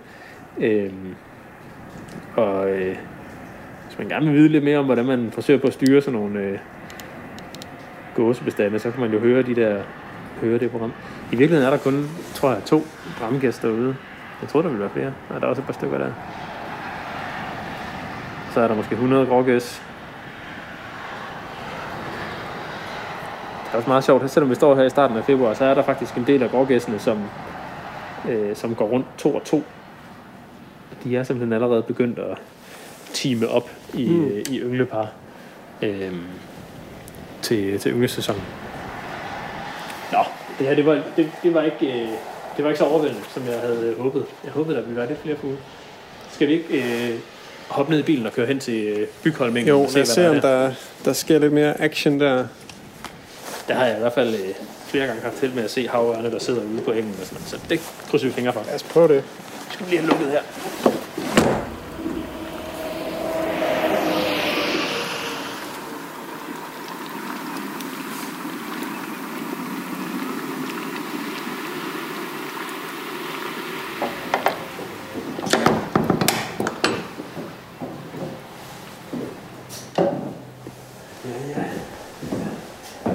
Nå, lad os se, om der er noget. Hvor står vi nu henne, Emil? Jamen, vi er jo øh, nået til sidste stop på vores lille øh, odyssé rundt her øh, i Østerild og øh, Vejler-området. Øh, vi har jo været over og kigge over på over ved vindmølletestcenteret, Ja. og, øh, og ligesom se, hvad, hvad, hvordan ser øh, plantagen ud, og hvordan ser det lysåbne, det lysåbne ud øh, lige rundt om de der gigantiske vindmøller der. Øh, og så har vi også lige været en tur over ved øh, øh, Tømmerby Fjord og kigge ud over den for at se, om der var nogle fugle i den øh, vestlige del af Vejlerne. Der var der lidt. Øh, nu er vi så kommet til øh, Bygholm, Vejle, og øh, lige herude, vi står i fugletårnet og kigger øh, ud, over, øh, ud over Bygholm, Vejle og Bygholm Engen, øh, hvor der er temmelig meget vand i dag. Øh, og lige herude bagved os, der kører Bygholm Dæmningen, som, øh, øh, hvor hovedvejen kører hen over dæmningen, der ligesom afskærer øh, Vejlerne fra Limfjorden.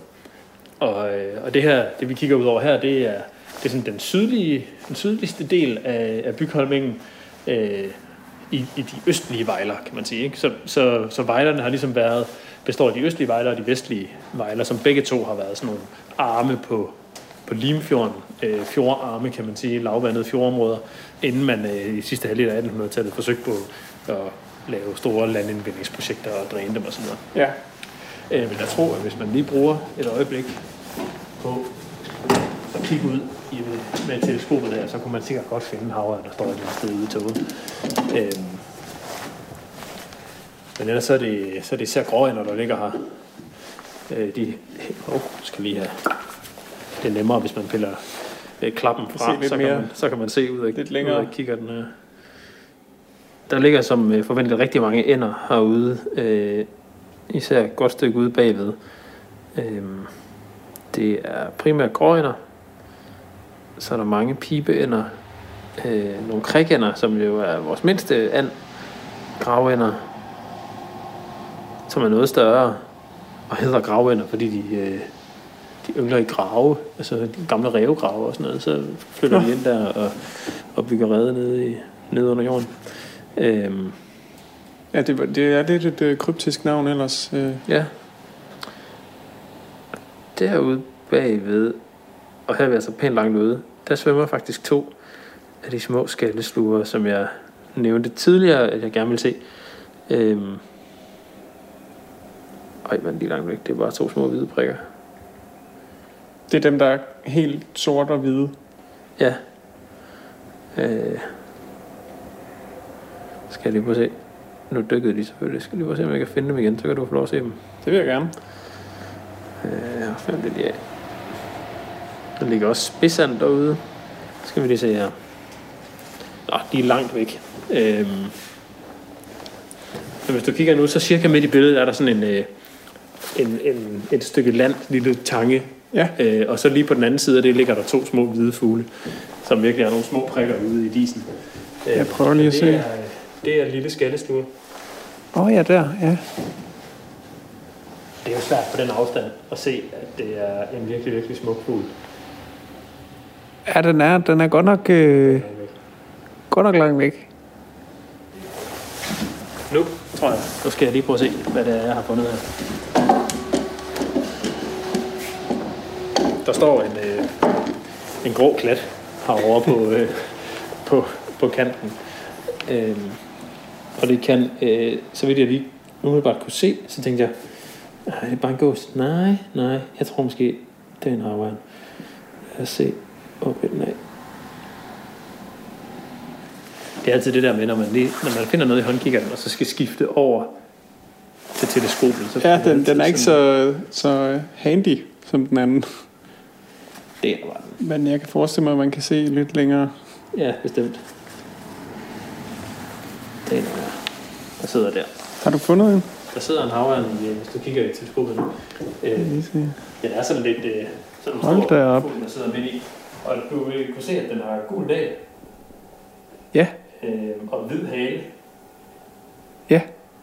Og det øh, viser, at det er en gammel fugl. Så, så det her det er sådan en fugl, der er mindst 5 år gammel, eller måske endda 6 år gammel. Øhm, Hvor, ga- hvor gammel bliver det? Ja, men de kan blive gamle. Altså, de, de, øh, de kan nok blive...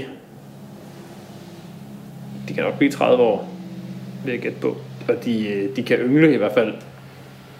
I hvert fald indtil de bliver øh, 25 år eller sådan noget i den stil. Hold da op. Og nu ligger der faktisk Den er- en skalleskue lige herude foran. Øh, den kan jeg lige prøve. Den kan jeg lige prøve at finde til dig i teleskopet, så kan du Den er godt nok stor, Ja, havørnen, den der havørn. Ja, det er også øh, Nordeuropas største rovfugl. Øh, så, så det er en ordentlig, en ordentlig basse vingefang på 2 meter 20 eller sådan noget. Hold da op. skal du prøve at se. Måske. Hvis du lige kigger i den nu, øh, så ligger der en lille skallesluger, måske. Nej, hvor fint. Den der sort-hvide fugl, vi talte om før. Ja, Den der, den er så kun øh, 70 meter væk i stedet for en kilometer. og den er fin. Den er virkelig majestætisk. Ja, den er meget, meget, meget, meget, meget, meget yndig, yndig fugl, synes jeg. Øh, og altid en af dem, jeg altid glæder mig til at se, når, når det er vinter. Øh, hvor, altså, man er helt ærlig, så kan det godt nogle gange være lidt kedeligt at kigge på fugle om vinteren. Men øh, Den, men den, øh, den finder man kun om vinteren. ja, det er en vintergæst i Danmark. De yngler har ikke.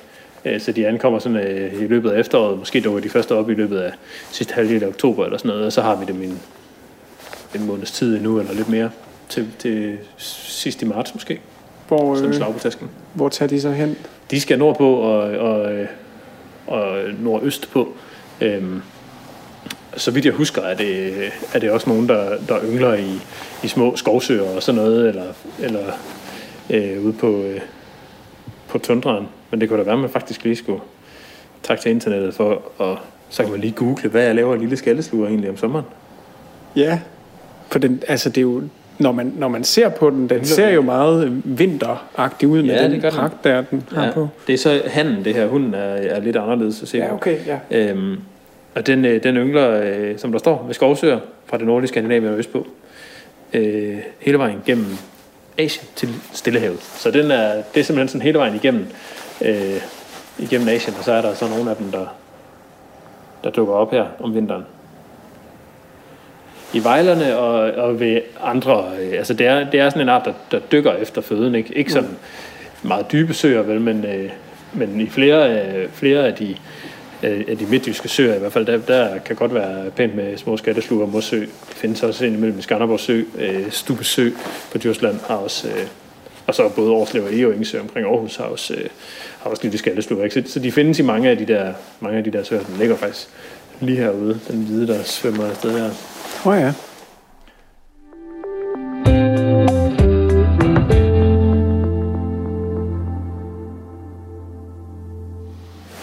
Nå, hvad skal vi ellers? Skal vi lige se om... Det var lille skattesluger, og det var havren, som var i hvert fald to af dem, jeg havde håbet på, vi ville få at se. Der får jeg også lidt viber rundt over bagved før, faktisk. Men det er virkelig, altså... Øhm, Vejlerne er, Vejlerne er et fantastisk område at kigge på fugle i, det er det virkelig. Der er, der er altid noget at se. Ja, og man kan jo også øh, sige, altså når, når man kigger ud over det her, altså det, det er jo det er jo helt klart fuglene, tænker jeg, der har første prioriteten, i hvert fald øh, oven vande. Ja, det er det bestemt, der, øh, og det er jo både, det er jo både et rigtig vigtigt område om vinteren for, øh, for, for overvintrende fugle, ikke? og igen om sommeren for, for ynglefuglene. Øh, så, så der er fugle at se i, i vejlerne hele året, og der er sådan en ret stor udskiftning i artspuljen, kan man sige. Øh, og så for folk, der godt kan lide sjældne fugle, så er det også et rigtig godt sted at gå på jagt. Altså i de her store flokke af, af, af vadefugle om sommeren, der kan godt stå en stribet ryle, eller en lille gulben, eller, øh, eller ting, der er endnu sjældnere. Øh, om vinteren er det, det er nok et af de steder i Danmark, hvor sandsynligheden for at støde på en jagtfalk, som er en, en sjælden rovfugl i Danmark, øh, den er størst. Ikke hver vinter, der er jagtlok i vejlerne, men det sker der flere, flere gange hvert årti, at der er vintre med jagtfalk i vejlerne. Ikke? Ja. Øh, og der har også været, øh, været jagtfalk i den her, den her vinter, øh, eller i hvert fald sidst på efteråret. Øh, der var nogle få dage, hvor der blev set en ung jagtfalk. Den så er smuttet videre et eller andet sted hen, eller sidder langt inde i vejlerne, hvor man ikke kan komme til den. Så det er klart et besøg værd. Både Bygholm øh, her til, til mange, meget til ender og, og vadefugle om sommeren, ikke? og så nogle af de andre skjul eller, øh, eller tårne rundt omkring i, i vejlerne til alt muligt andet. Altså hvis man går ud til Hanvejle skjulet, får man gåturen ud igennem Rørskoven, og det, det er altså virkelig det er også en oplevelse om sommeren, eller om foråret, når fuglene synger. Nu har vi sådan lige fået, øh, fået set lidt af, lidt af, lidt af vejlernes fugle her, og, altså, vi har set havren, vi har set øh, rigtig mange ender af, af alle mulige forskellige slags, der fløjte viber rundt før. Øh, lille skallesluger, der svømmede forbi lige herude. Ikke? Så, og vi har været her i måske 20 minutter, eller sådan et eller andet. Ikke? Så, Ja. så, så, så selvom det måske kan lyde som om, der ikke er sket så meget, så, øh, så er det at kigge på fugle er også noget, der kræver noget tid. Øh, og, og vi har jo ikke givet det ret meget tid i dag. Så jeg synes faktisk godt, vi kan være, vi kan være resultatet bekendt. Øh, Ja, jeg tror da, det er første gang, jeg har set en lille skallesluger, og også en havørn egentlig. ja, ja, men det er jo nogle, det er sgu nogle, øh, det er nogle fede fugle. Hvis man så lige skal slå en krølle på det her med, altså det kan godt være, det er kunstigt på en eller anden måde, det her, øh, det her setup. Øhm,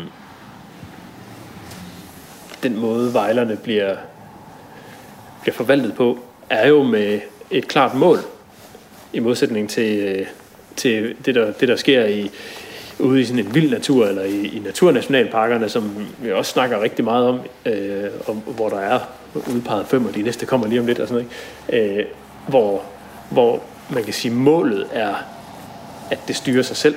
Så er målet her, øh, eller målet i naturnationalparkerne er, at det er processerne, der styrer det.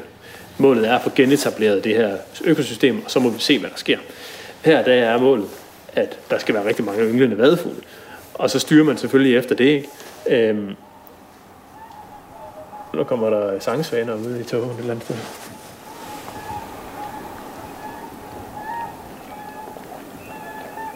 De ved, hvad de er henne. Jeg kan slet ikke se dem. Det kan jeg heller ikke. Nå, men øh, ja, det var lige tidsspring. De, for, de forstyrrer altid lidt sådan nogle sangsvaner. Men, men målet her er jo noget helt konkret. Vi har besluttet os for, at her vil vi gerne, jeg vil lige vil sige dyrke vadefugle. Vi vil i hvert fald gerne sikre, at, øh, at stor koversnippe og øh, almindelig ryle og viberne og klyderne og, og hvem der ellers er her af, øh, af vadefuglen, at de, at de trives. Det, det er det primære formål med bykolmingen, og derfor så indretter vi selvfølgelig øh, forvaltningen efter det. Men samtidig så, så bare storheden i det og, og volumen af det her, det her landskab her, altså vi taler 60 kvadratkilometer, vejlerne i det hele taget, ikke? det er et kæmpe område. Mm. Øh, og, og det er så, det er så diverst, hvis man, øh, man kan sige, Tømmerby Fjordtårnet og Bygholmingen her er to, to ting, vi har kigget på nu, ikke, som måske nok ligner hinanden lidt, men så er der de der kæmpe store rørskovsarealer, når man kommer lidt længere over på.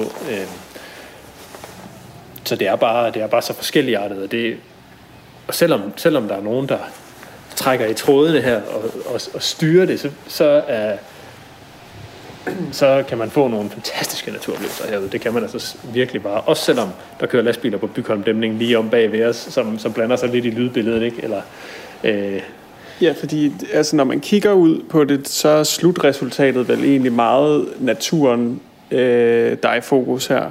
Altså, det er jo ikke fordi, at det sådan skriger, at, der er, at, der er, at det er menneskekontrolleret på den måde. Nej. Øhm, det gør det ikke. Og ja, det, det, det, er jo, det er jo det, der er det, det sjove spørgsmål, ikke? Om, om hvad, hvad er så naturligt? Ja, og gør det noget. Og gør altså, det, ja. gør det noget, at det ikke er fuldstændig naturligt, hvis, hvis det har en positiv effekt på naturen? Altså, det, det, det, er jo også et, øh, det er jo også et godt spørgsmål. Og det her, det har i hvert fald en positiv effekt på naturen, og der er rigtig, rigtig mange oplevelser at hente sådan et sted som her. Hvad vil, hvad vil der ske, hvis vi trækker os helt tilbage her? Øhm, altså, det første, der vil ske noget med, tror jeg, vil være vandstanden. Øhm,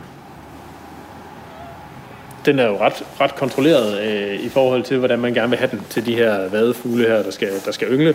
Øh, så så det, det, vil, det vil opføre sig anderledes. Præcis hvad der vil ske med den, det, det kan jeg ikke lige sådan øh, ryste ud af posen. Men, men så vil man nok også ret hurtigt se øh, noget tilgroning med pilekrat mange steder og, og alt sådan noget. Og, og det her kæmpe store åbne noget ville kun blive opretholdt, hvis der, hvis der og det ville der jo være, hvis der ikke var en dæmning og ikke var en sluse lige herude og sådan noget, ikke? Så, så ville der jo være masser af saltvand, der kommer ind, og det er der måske også. Altså, øh, det hænger jo sammen med Limfjorden, ikke? Og så ville det her blive bevaret som sådan et strandingsområde, hvor træerne ville få det lidt svært. Øh, men nogle steder længere inden, der vil, sikkert, øh, der vil det sikkert blive mere og mere pilekraftsdomineret med tiden, med mindre der også kommer en masse store dyr og øh, hjælp med at holde det åbent og sådan noget. Men det vil altid blive ved med at være en vigtig naturlokalitet. Ja, ja. Jamen, jeg tror, øh, jeg tror, vi er løbet tør for tid nu, egentlig. Ja, men skal vi så ikke sige, at, øh, at det var fedt at komme ud og få set lidt fugle? Jo. Det synes jeg da bare var... Øh, det er altid skønt. Og kom lige en vin drønende der. Hold op.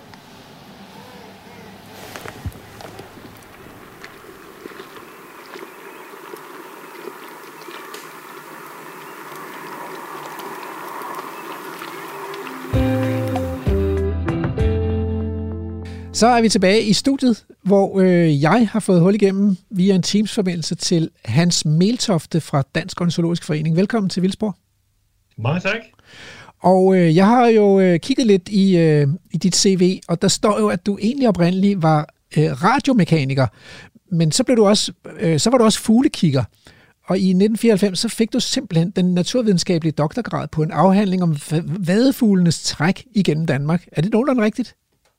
Fuldstændig rigtigt. Det er jo et eventyr i sig selv. mangler, et- du mangler et stort mellemspil, og det er mange år i Arktis. Ja, Fordi som radiomekaniker, der fik jeg så en uddannelse som meteorologisk assistent og arbejdede på vejrstationer i Nordøstgrønland i mange år. Og der begyndte jeg at arbejde professionelt med, med, med fugleundersøgelser, Ja. som førte til 16 år på Zoologisk Museum videre. sejt.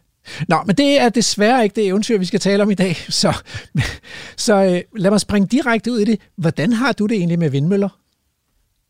Jamen altså, jeg synes, at måske det vigtigste, det er at slå fast, at vinder, vindmøller har vist sig at være et væsentligt mindre problem i form af dræbte fugle, end vi havde frygtet fra begyndelsen af.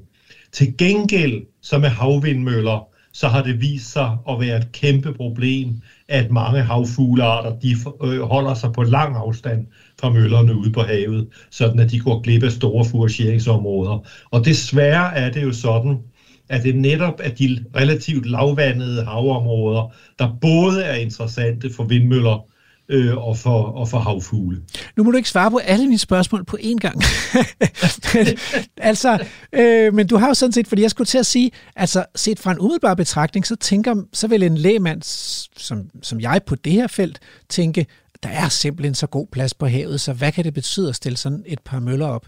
Men det siger du, det, det kan det godt, fordi møllerne faktisk konkurrerer om de samme steder, som, som fuglen også er interesseret i, eller hvad?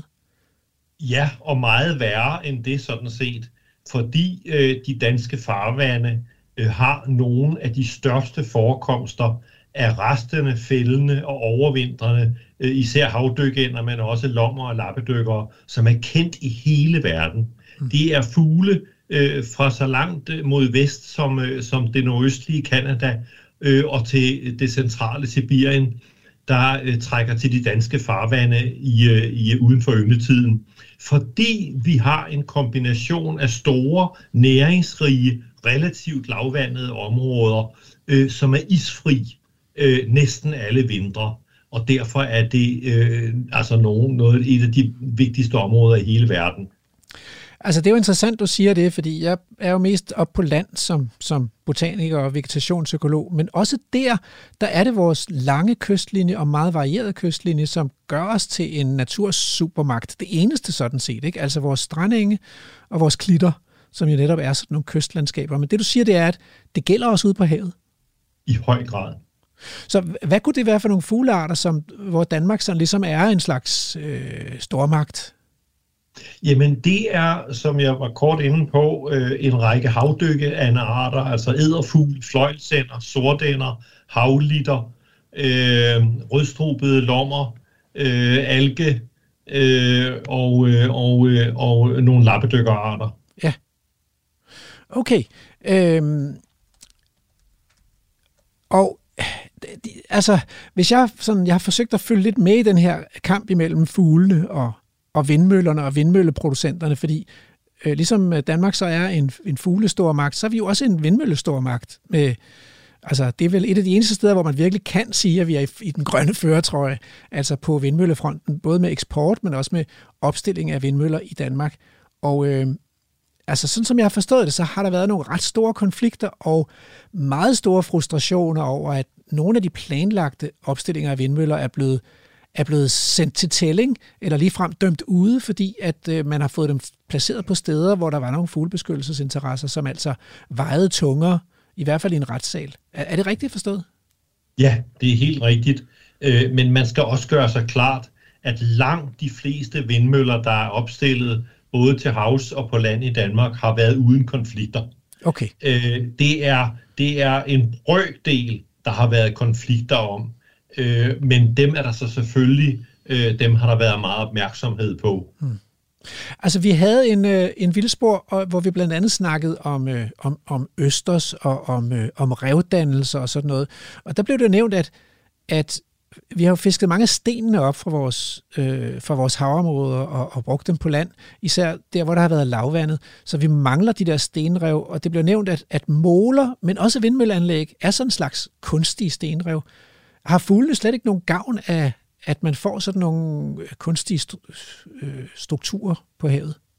Jo, der er arter, der, der, der udnytter det, ja. øh, men det vi er, vi er bekymrede om, det, vi, det der er problemet, det er altså, at der er nogle af de vigtigste af de arter, jeg nævnte, altså nogle af dem med største koncentrationer ud af de samlede verdensbestande, øh, der opholder sig i Danmark, som altså holder sig op til 15 km afstand fra, fra møllerne, øh, der er der reduceret antal. Selvfølgelig aftagende, jo længere man kommer væk, øh, men der er altså nogle arter, som af ukendte årsager øh, helt øh, undgår øh, at opholde sig i nærheden af de her store vindmølleparker.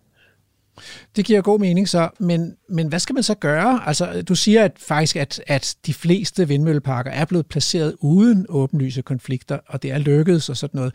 Men, men hvis man skal give et, et godt råd til fremtiden, hvordan skal, man, hvordan skal man navigere i det her? Er det muligt både at få plads til fugle og vindmøller? Det er vi overbevist om, at der er, både på land og på havet. Mm. Øh, men det kræver en helt anden detaljeret kortlægning øh, af de her forekomster øh, og øh, planlægning af, øh, hvordan øh, sol og vind skal fordeles lige øh, for at få det til at lykkes. Og der er det vores indtryk, at det har myndighederne ikke været villige til at gå ind i indtil nu, øh, men det kan være, det kommer. Så det du, altså hvis jeg hører dig, så er det, det du siger, det er, at der mangler noget overordnet planlægning. Altså man kan ikke løse det her i lokale slagsmål øh, ude i områderne. Man skal have en overordnet planlægning, som, som tilgodeser begge formål. Ja. Det, det var et kort svar, men også meget præcist. Du lytter til Radio 4. Så synes jeg, vi skal springe en lille smule fra øh, vindmøllerne, uanset at det var spændende, fordi i dagens program, der besøger Emil og Sejer jo også, ud over testcentret, så besøger de også Vejlerne som er sådan et stort inddæmmet vådområde ved Limfjorden. Øh, og det er jo, de lægger jo ikke tvivl på, at de er ret begejstrede. Altså især Emil, som jo er fuglekigger. Jeg gætter på, at du har besøgt vejlerne ret ofte. Ja da. det, er sådan, det er noget, man gør som fuglekigger. Ja, ja. Okay. Øh, det er et vidunderligt område. Men, men Hans, det er jo også et kunstigt område. Altså, giver det ikke lidt skår i glæden sammenlignet med skallingen eller tipperne, som sådan er naturlige vådområder længere? Er de ikke federe? Altså, det er, jo, det, er jo, det er jo klart, at der er en årsag til, at øh, mange naturinteresserede tager til Lapland og får vabler på, på hælene og vandrer i den storslåede natur, øh, hvor det, at det er autentisk, er en af de væsentligste kvaliteter. Mm. Og sådan er det jo også med naturen herhjemme, at jo mere autentisk den er, øh, jo, jo, jo, jo bedre oplever vi, at dens kvalitet er. Altså udsatte fasaner og avlet gennem 100 år, øh, har jo ikke nær den samme øh, tiltrækning øh, som, øh, som øh, havørne, der er kommet tilbage af sig selv, mm. efter at man havde skudt dem væk. Så der er, det, det handler om kvalitet, mm. og der er det klart, at det gælder jo også selve områderne. Men vi ser vejlerne som en erstatning for de 10 gange så store områder med tilsvarende enge, der, der tidligere fandtes i Thy. Mm. Øh, men men øh, der er jo ikke nogen, der ved, hvad der var på det lavvandede areal, som, som, som vejlerne nu ligger på. Det kunne jo være, at der om foråret var 10.000-tallige flokke af ryler og tusindtallige flokke af lysbuede knortegæs osv. Vi ved det bare ikke. Mm. Øh, og, og, og, og, og det skal jo som sagt ses i sammenhæng. Hvis man, hvis man nu i en ideal verden sagde, at vi ville genoprette noget af al den her natur, øh, så var det jo også en mulighed, som man gør det forskellige steder i verden, at lave det, der hedder uddigning. Mm. Altså at man tilbagefører nogle lavvandede kystområder til lavvandet kyst, i stedet for de inddigede arealer, de har været i måske et par hundrede år. Øh, men det ville jo for vejlernes tilfælde inkludere, at man så også skulle naturgenoprette de 10 gange så store engområder, der har ligget i, i de tilstødende arealer. Mm. Det, det ville være naturgenopretning, der ville batte noget. Så i stedet for fremskudte diger, så skal vi have tilbagetrukne diger, øh, altså prøve at skrue, skrue den vej, den anden vej. Altså set fra et fuglebeskyttelsessynspunkt, så er der i relation til klimaændringerne ingen tvivl om, at øh, højere vandstand på vores strandenge og i vores lavvandede kystområder er det største problem mm. overhovedet. Altså, øh, som, som på samme måde som med, med, med havdykænderne, så er Danmark en stormagt, hvad, hvad trækkende for eksempel vadefugle angår, øh, i form af de lavvandede kystområder, som vi trods alt har en del tilbage af, på trods af 200 års inddigninger. Mm. Øh, og de vil blive sat under en halv til en hel meter vand i løbet af et århundrede, øh, og de vil dermed blive, blive øh, mistes øh, som restepladser for de her fugle. Mm. Og der, vil det jo, der burde det jo være sådan, at øh, man igen, ligesom med vindmøllerne, gennemførte en seriøs planlægning af, hvor er der så store samfundsinteresser i form af infrastruktur, at der er det en samfunds, samfundsopgave at beskytte dem øh, med, med, øh, med kystsikring, mens andre områder, øh, der, skal, der skal havet have lov til at brede sig ind, sådan at vi får strandenge og lavvandede områder længere inde i land. Altså, fysisk planlægning dukker jo op igen og igen, når vi taler om natur, fordi det er, det er så påkrævet, og det er så stor en forsømmelse faktisk fra vores myndigheder eller vores folketing i virkeligheden, ikke? I, i ultimativt i sidste ende. Øh, du, inden vi talte sammen her, så sendte du mig et debatindlæg øh, fra Øh, 1984, tror jeg, øh, om hvad er det egentlig for en fuglefauna, vi ønsker i Norden. Og der kommer du ind på nogle af de her øh, spørgsmål. Så hvis jeg må et øjeblik forlade øh, øh, de her strandinge, og så, og så gå over til sådan mere generelt, og så sige, at, man, at en del af de fugleoplevelser, vi får i de her år, kan jo til dels begrundes med menneskers kunstige indgreb i naturen. Altså, i min nabos hus yngler der for eksempel mursejler op under taget, ikke? fordi han har bygget et hus, som er egnet som til redebygning for mursejlere. Øhm, og lige for nylig har vi haft et afsnit af Vildsborg om uler, hvor jeg så har lært, at man giver de sidste danske kirkeuler øh, kunstigt åndedræt ved at fodre dem med daggamle kyllinger i yngletiden. Altså, øh, risikerer vi helt at glemme passionen for den rigtige vilde natur, øh, og så simpelthen gå over til at dyrke fugle? Det er lige præcis det, debatindlæg øh, tog fat på og det blev siden oversat og publiceret på engelsk, på polsk, på tysk og på spansk, fordi det vagte så meget en opmærksomhed rundt omkring. Der var nemlig på det tidspunkt sådan en bølge i retning af, at vi skulle redde naturen ved at opdrætte nogle øh, fugle, og så sætte dem ud bagefter. Øh, og øh, det kan give mening, når det er, er kalifornisk kondor, hvor der var nogle ganske få individer tilbage, øh, som man det nu er lykkedes at redde men alle mulige projekter øh, med enkeltarter, storke i Skåne osv.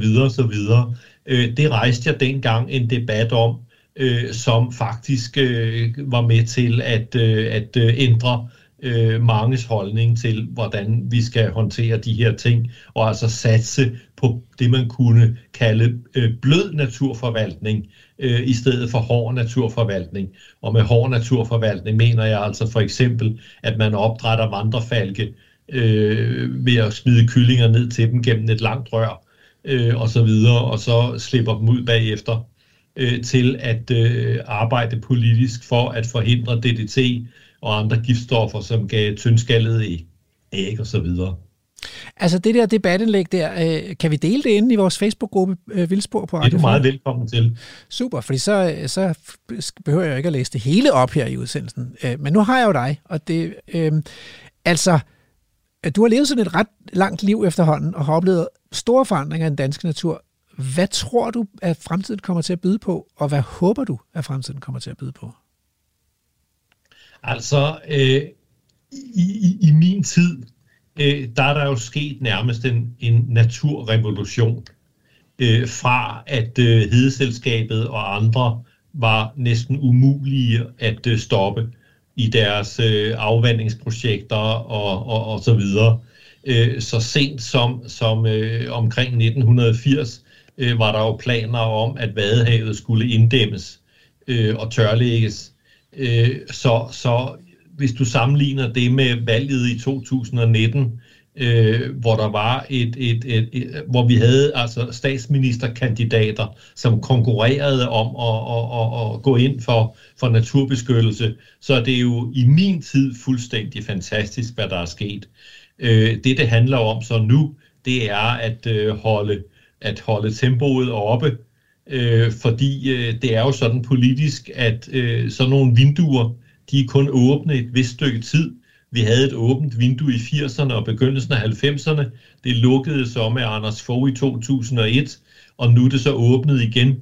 Og nu gælder det om, at så nogen som os tænker os rigtig, rigtig, rigtig godt om, øh, for hvad vi skal satse på, mens vinduet det er åbent. Øh, for der er for mig at se en stor risiko for, at det lukker igen på et eller andet tidspunkt. Altså, så nu hvis det, hvis det var dig, der måtte ønske, i hvilken retning skal vi så, hvor er det så, hvad skal vi satse på? Hvor skal vi gå hen som samfund? Jamen altså, der er det jo, der er det jo, der er det jo fra et fuglesynspunkt, sådan som vi allerede har berørt, at hvis man skal øh, satse på det, hvor Danmark virkelig har international betydning, så er det vores restende, fældende og overvintrende vandfugle. Mm. Altså svømmefugle, ænder, gæs, svaner, vadefugle osv., øh, hvor Danmark har langt det største ansvar.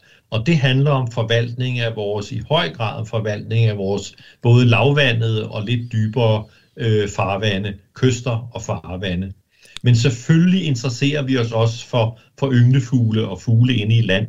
Øh, og der er der jo også meget, meget spændende ting på vej med urørt skov, og det du selv har arbejdet så meget med, øh, med, øh, med øh, rewilding, øh, som indeholder for os at se nogle meget, meget spændende øh, muligheder. Ja, de der store græsne dyr. Så, øh, ja. og, og de har jo formodentlig også i et forhistorisk landskab yndet at komme på de her øh, lavvandede vådområder, ikke mindst langs med kysten, fordi de har jo været naturligt træffri. Så der har jo været, formodentlig må vi gætte på, en, en fantastisk græsningsressource, ikke mindst i sommerhalvåret. Ja. Øhm, okay, men øh, hvis du skal pege på, kan du give et par eksempler på nogle fuglearter, hvor du tænker, her kunne vi gøre det bedre? Altså her til sidst. Jamen, det, det, det, det, det, det, det, der kommer vi ikke uden om at, øh, at diskutere øh, forstyrrelser. Fordi det, det, med, det med, at, øh, at, at mange danskere kommer ud i naturen, er et svægget svær. Mm. Det er dels en fantastisk positiv ting, at flere og flere kommer ud i naturen, og mange af dem øh, ikke bare har skyklapper på og ræser afsted på mountainbiken, øh, men også får nogle naturoplevelser. Men omvendt, så medfører det også massive forstyrrelser, så det er svært at forestille sig, at vi for eksempel kan få plads til at få sort stork tilbage som ynglefugl i Danmark. En af de arter, der kunne nyde godt af rewilding. Det bliver, det bliver desværre det sidste ord. Jeg har en fornemmelse af, at jeg kunne øh, tale med dig om fugle en halv times tid endnu. Men øh, du skal have tusind tak for at gøre os meget klogere på fuglene, også på vindmøllerne sådan set, øh, Hans Meltofte. Tak for det. Velbekomme. Ja, altså nu havde jeg simpelthen tænkt mig, at jeg vil læse en hel bog. En hel bog? Ja, men det er en meget lille bog. Øh, det er simpelthen en lille udgivelse her. Øh, en oversættelse af Ursula K. Le Guin. Hende har vi nævnt før i programmet. Og den hedder, titlen er Hun navnløser dem. Nå. Og øh, den er oversat af Carsten Sand Iversen og udgivet på forlaget Virkelig, i en serie, der hedder Bestiarium. Okay, det lyder meget passende. Men så sætter jeg mig bare tilbage og nyder det. Ja, ja. og hvis du falder i søvn, så vækker jeg dig bagefter. Okay. De fleste var komplet ligeglade med at være navnløse. Ligesom de længe havde været komplet ligeglade med at have navne. Valer og delfiner, sæler og havodder gav særlig yndefuldt og beredvilligt deres samtykke og gled ind i anonymiteten som deres rette element. En gruppe jakokser protesterede imidlertid. De sagde, at jakokser lød rigtigt, og at næsten alle vidste, alle der vidste, at de fandtes, kaldte dem sådan. Til forskel fra de allestedsnærværende dyr som rotter og lopper, der havde haft hundreder eller tusinder af forskellige navne lige siden Babel, kunne jakokserne oprigtigt sige, sagde de, at de havde ét navn. De drøftede sagen hele sommeren. Hundernes ældste råd enedes til sidst om, at selvom navnet kunne være nyttigt for andre, var det fra et jakokses synspunkt så overflødigt, at de aldrig selv udtalte det, og derfor lige så godt kunne være det for uden. Da de havde forelagt argumentet i dette lys for deres tyre, blev en fuldkommen enighed kun forsinket af nogle tidlige strenge snestorme. Snart efter at tøbruddet satte ind, nåede de til enighed, og betegnelsen jakokse blev leveret tilbage til giveren. Blandt husdyrene var der efter Swifts fejlslagende forsøg på at navngive dem ud fra deres eget ordforråd ikke mange heste, der tog sig af, hvad andre kaldte dem. Kvæg, får, svin, æsler, muldyr og geder, såvel som høns, gæs og kalkuner, gik alle begejstret ind for at give deres navne tilbage til de folk, som de formulerede det, de tilhørte. Der opstod faktisk et par problemer med kæledyr. Kattene benægtede selvfølgelig hårdnakket nogensinde at have haft andre navne end de selvgivende, uudtalte, usigeligt personlige navne, de ifølge digteren Eliot dagligt bruger mange timer på at reflektere over. Skønt ingen af de reflekterende nogensinde har indrømmet, at det de reflekterer over er deres navne, og nogle beskuere har spekuleret på, om genstanden for det meditative blik i virkeligheden kunne være den perfekte eller platoniske mus. I alle tilfælde er der et åbent spørgsmål nu. Vanskelighederne begyndte med hundene og nogle papegøjer, undulater, ravne og majnager.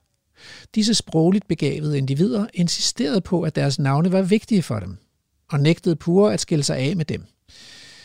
Men lige så snart de forstod, at det hele netop drejede sig om personligt valg, og at enhver, der ønskede at hedde Fido, eller Bølle, eller Polly, eller endda Pip i personlig forstand, havde sin fulde frihed til det. Så ikke én havde noget at indvende imod at skille sig af med fællesbetegnelserne med små bogstaver. For tyske dyrs vedkommende store, pudel, papegøje, hund eller fugl. Og alle de lineanske klassifikationer, de i 200 år havde slæbt efter sig som tomme konservesdåser bundet på en hale. Insekterne skilte sig af med deres navne i vældige skyer og sværme af efemeriske stavelser, der surrede og stak og summede og svirrede og kravlede og borede sig bort. Hvad havets fisk angik, spredtes deres navne lydløst fra dem gennem oceanerne som svage, mørke tåger af blæksprutte blæk, og drev sporløst bort med havstrømmene. Nu var der ingen tilbage at navnløse, og alligevel følte jeg, at de var mig utroligt nær, når jeg så en af dem svømme eller flyve eller kravle på tværs af mig, eller hen over min hud, eller forfølge mig om natten, eller gå ved siden af mig en tid i dagens løb.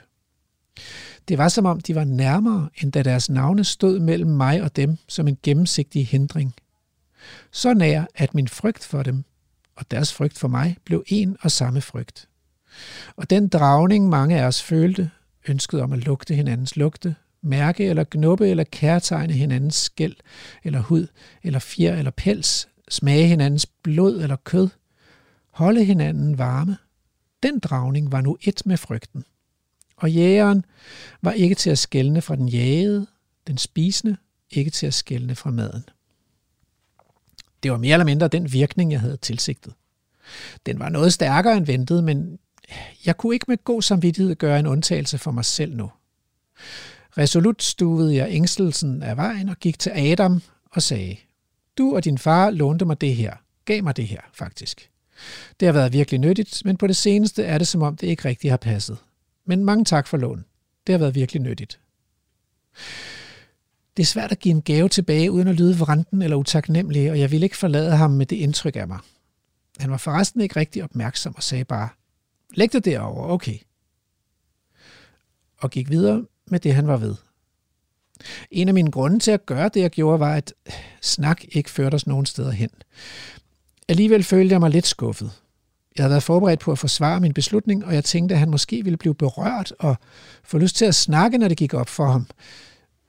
Jeg lagde nogle ting på plads og gik og nussede lidt, men han blev ved med det, han var ved, og indsede intet andet. Til sidst sagde jeg, Nå, farvel min ven. Jeg håber havenøglen dukker op. Han var ved at sætte nogle dele sammen og sagde uden at vende sig om, fint nok skat, hvornår spiser vi? Det ved jeg ikke rigtigt, sagde jeg. Jeg går nu med, jeg tøvede og sagde til sidst, med dem, du ved, og gik ud. Først da gik det faktisk op for mig, hvor svært jeg ville have haft ved at forklare mig. Jeg kunne ikke lade munden løbe, som jeg plejede, og tage alting for givet. Mine ord skulle være lige så langsomme, lige så åbne, lige så søgende nu, som de skridt, jeg tog, da jeg gik hen ad stien, der ledte væk fra huset, mellem de høje, mørkgrenede dansere, der stod ubevægelige med den skinnende vinter som baggrund. Hvorfor skulle vi høre det? Fordi jeg synes, det er en fantastisk lille fortælling. Altså, øh, det er meget svært at beskæftige sig med natur og biologi uden navne. Mm. Og indimellem så er der nogen, der spørger, om de der navne der, altså øh, skaber de afstand? Gør de os fremmede for naturen? For det, det egentlige, for de ligesom kommer til at stå imellem os, alle kategorierne. Og det her var sådan en, en tankevækkende anden måde at se det på. Det hedder jo også, verbet hedder jo at navngive. Man navngiver noget, ikke? Og det er jo en gammel tradition blandt biologer. Linné gav dyr og planter og svampe navne, og det er vi så fortsat med at gøre, ikke? Men den her hedder, hun navnløser dem. Du lytter til Radio 4. Nu har vinden lagt sig for dette afsnit, og snart står Vildspors møllevinger stille igen. Vi lever i antropocen, og naturen er hele tiden til forhandling. Alligevel gør det stadig en forskel for os, at der er nogle steder derude, hvor det ikke er os, som bestemmer. Og selvom vi bygger og opstiller verdens største mølle, så kan der godt helt af sig selv vokse verdens mindste solduk i et fattigkær på den genskabte klithede under møllens vinger. Tak til Emil og Sejer for at tage os med ud og se på møller og fugle. Tak til seniorforsker Bettina Nygaard fra Aarhus Universitet og forsker emeritus Hans Meltofte fra Dansk Ornitologisk Forening for at gøre os klogere på møllernes betydning for vores natur, og for hvordan naturen alligevel hele tiden blander sig med vores kultur på godt og ondt. Tak også til producer Andrew Davidson for energien og for ikke at slippe en vind. Og så er det haiku-tid. Usynlige vind. Trækker klit og mølletårn. Vælter plantagen. Programmet er produceret af Videnslyd for Radio 4.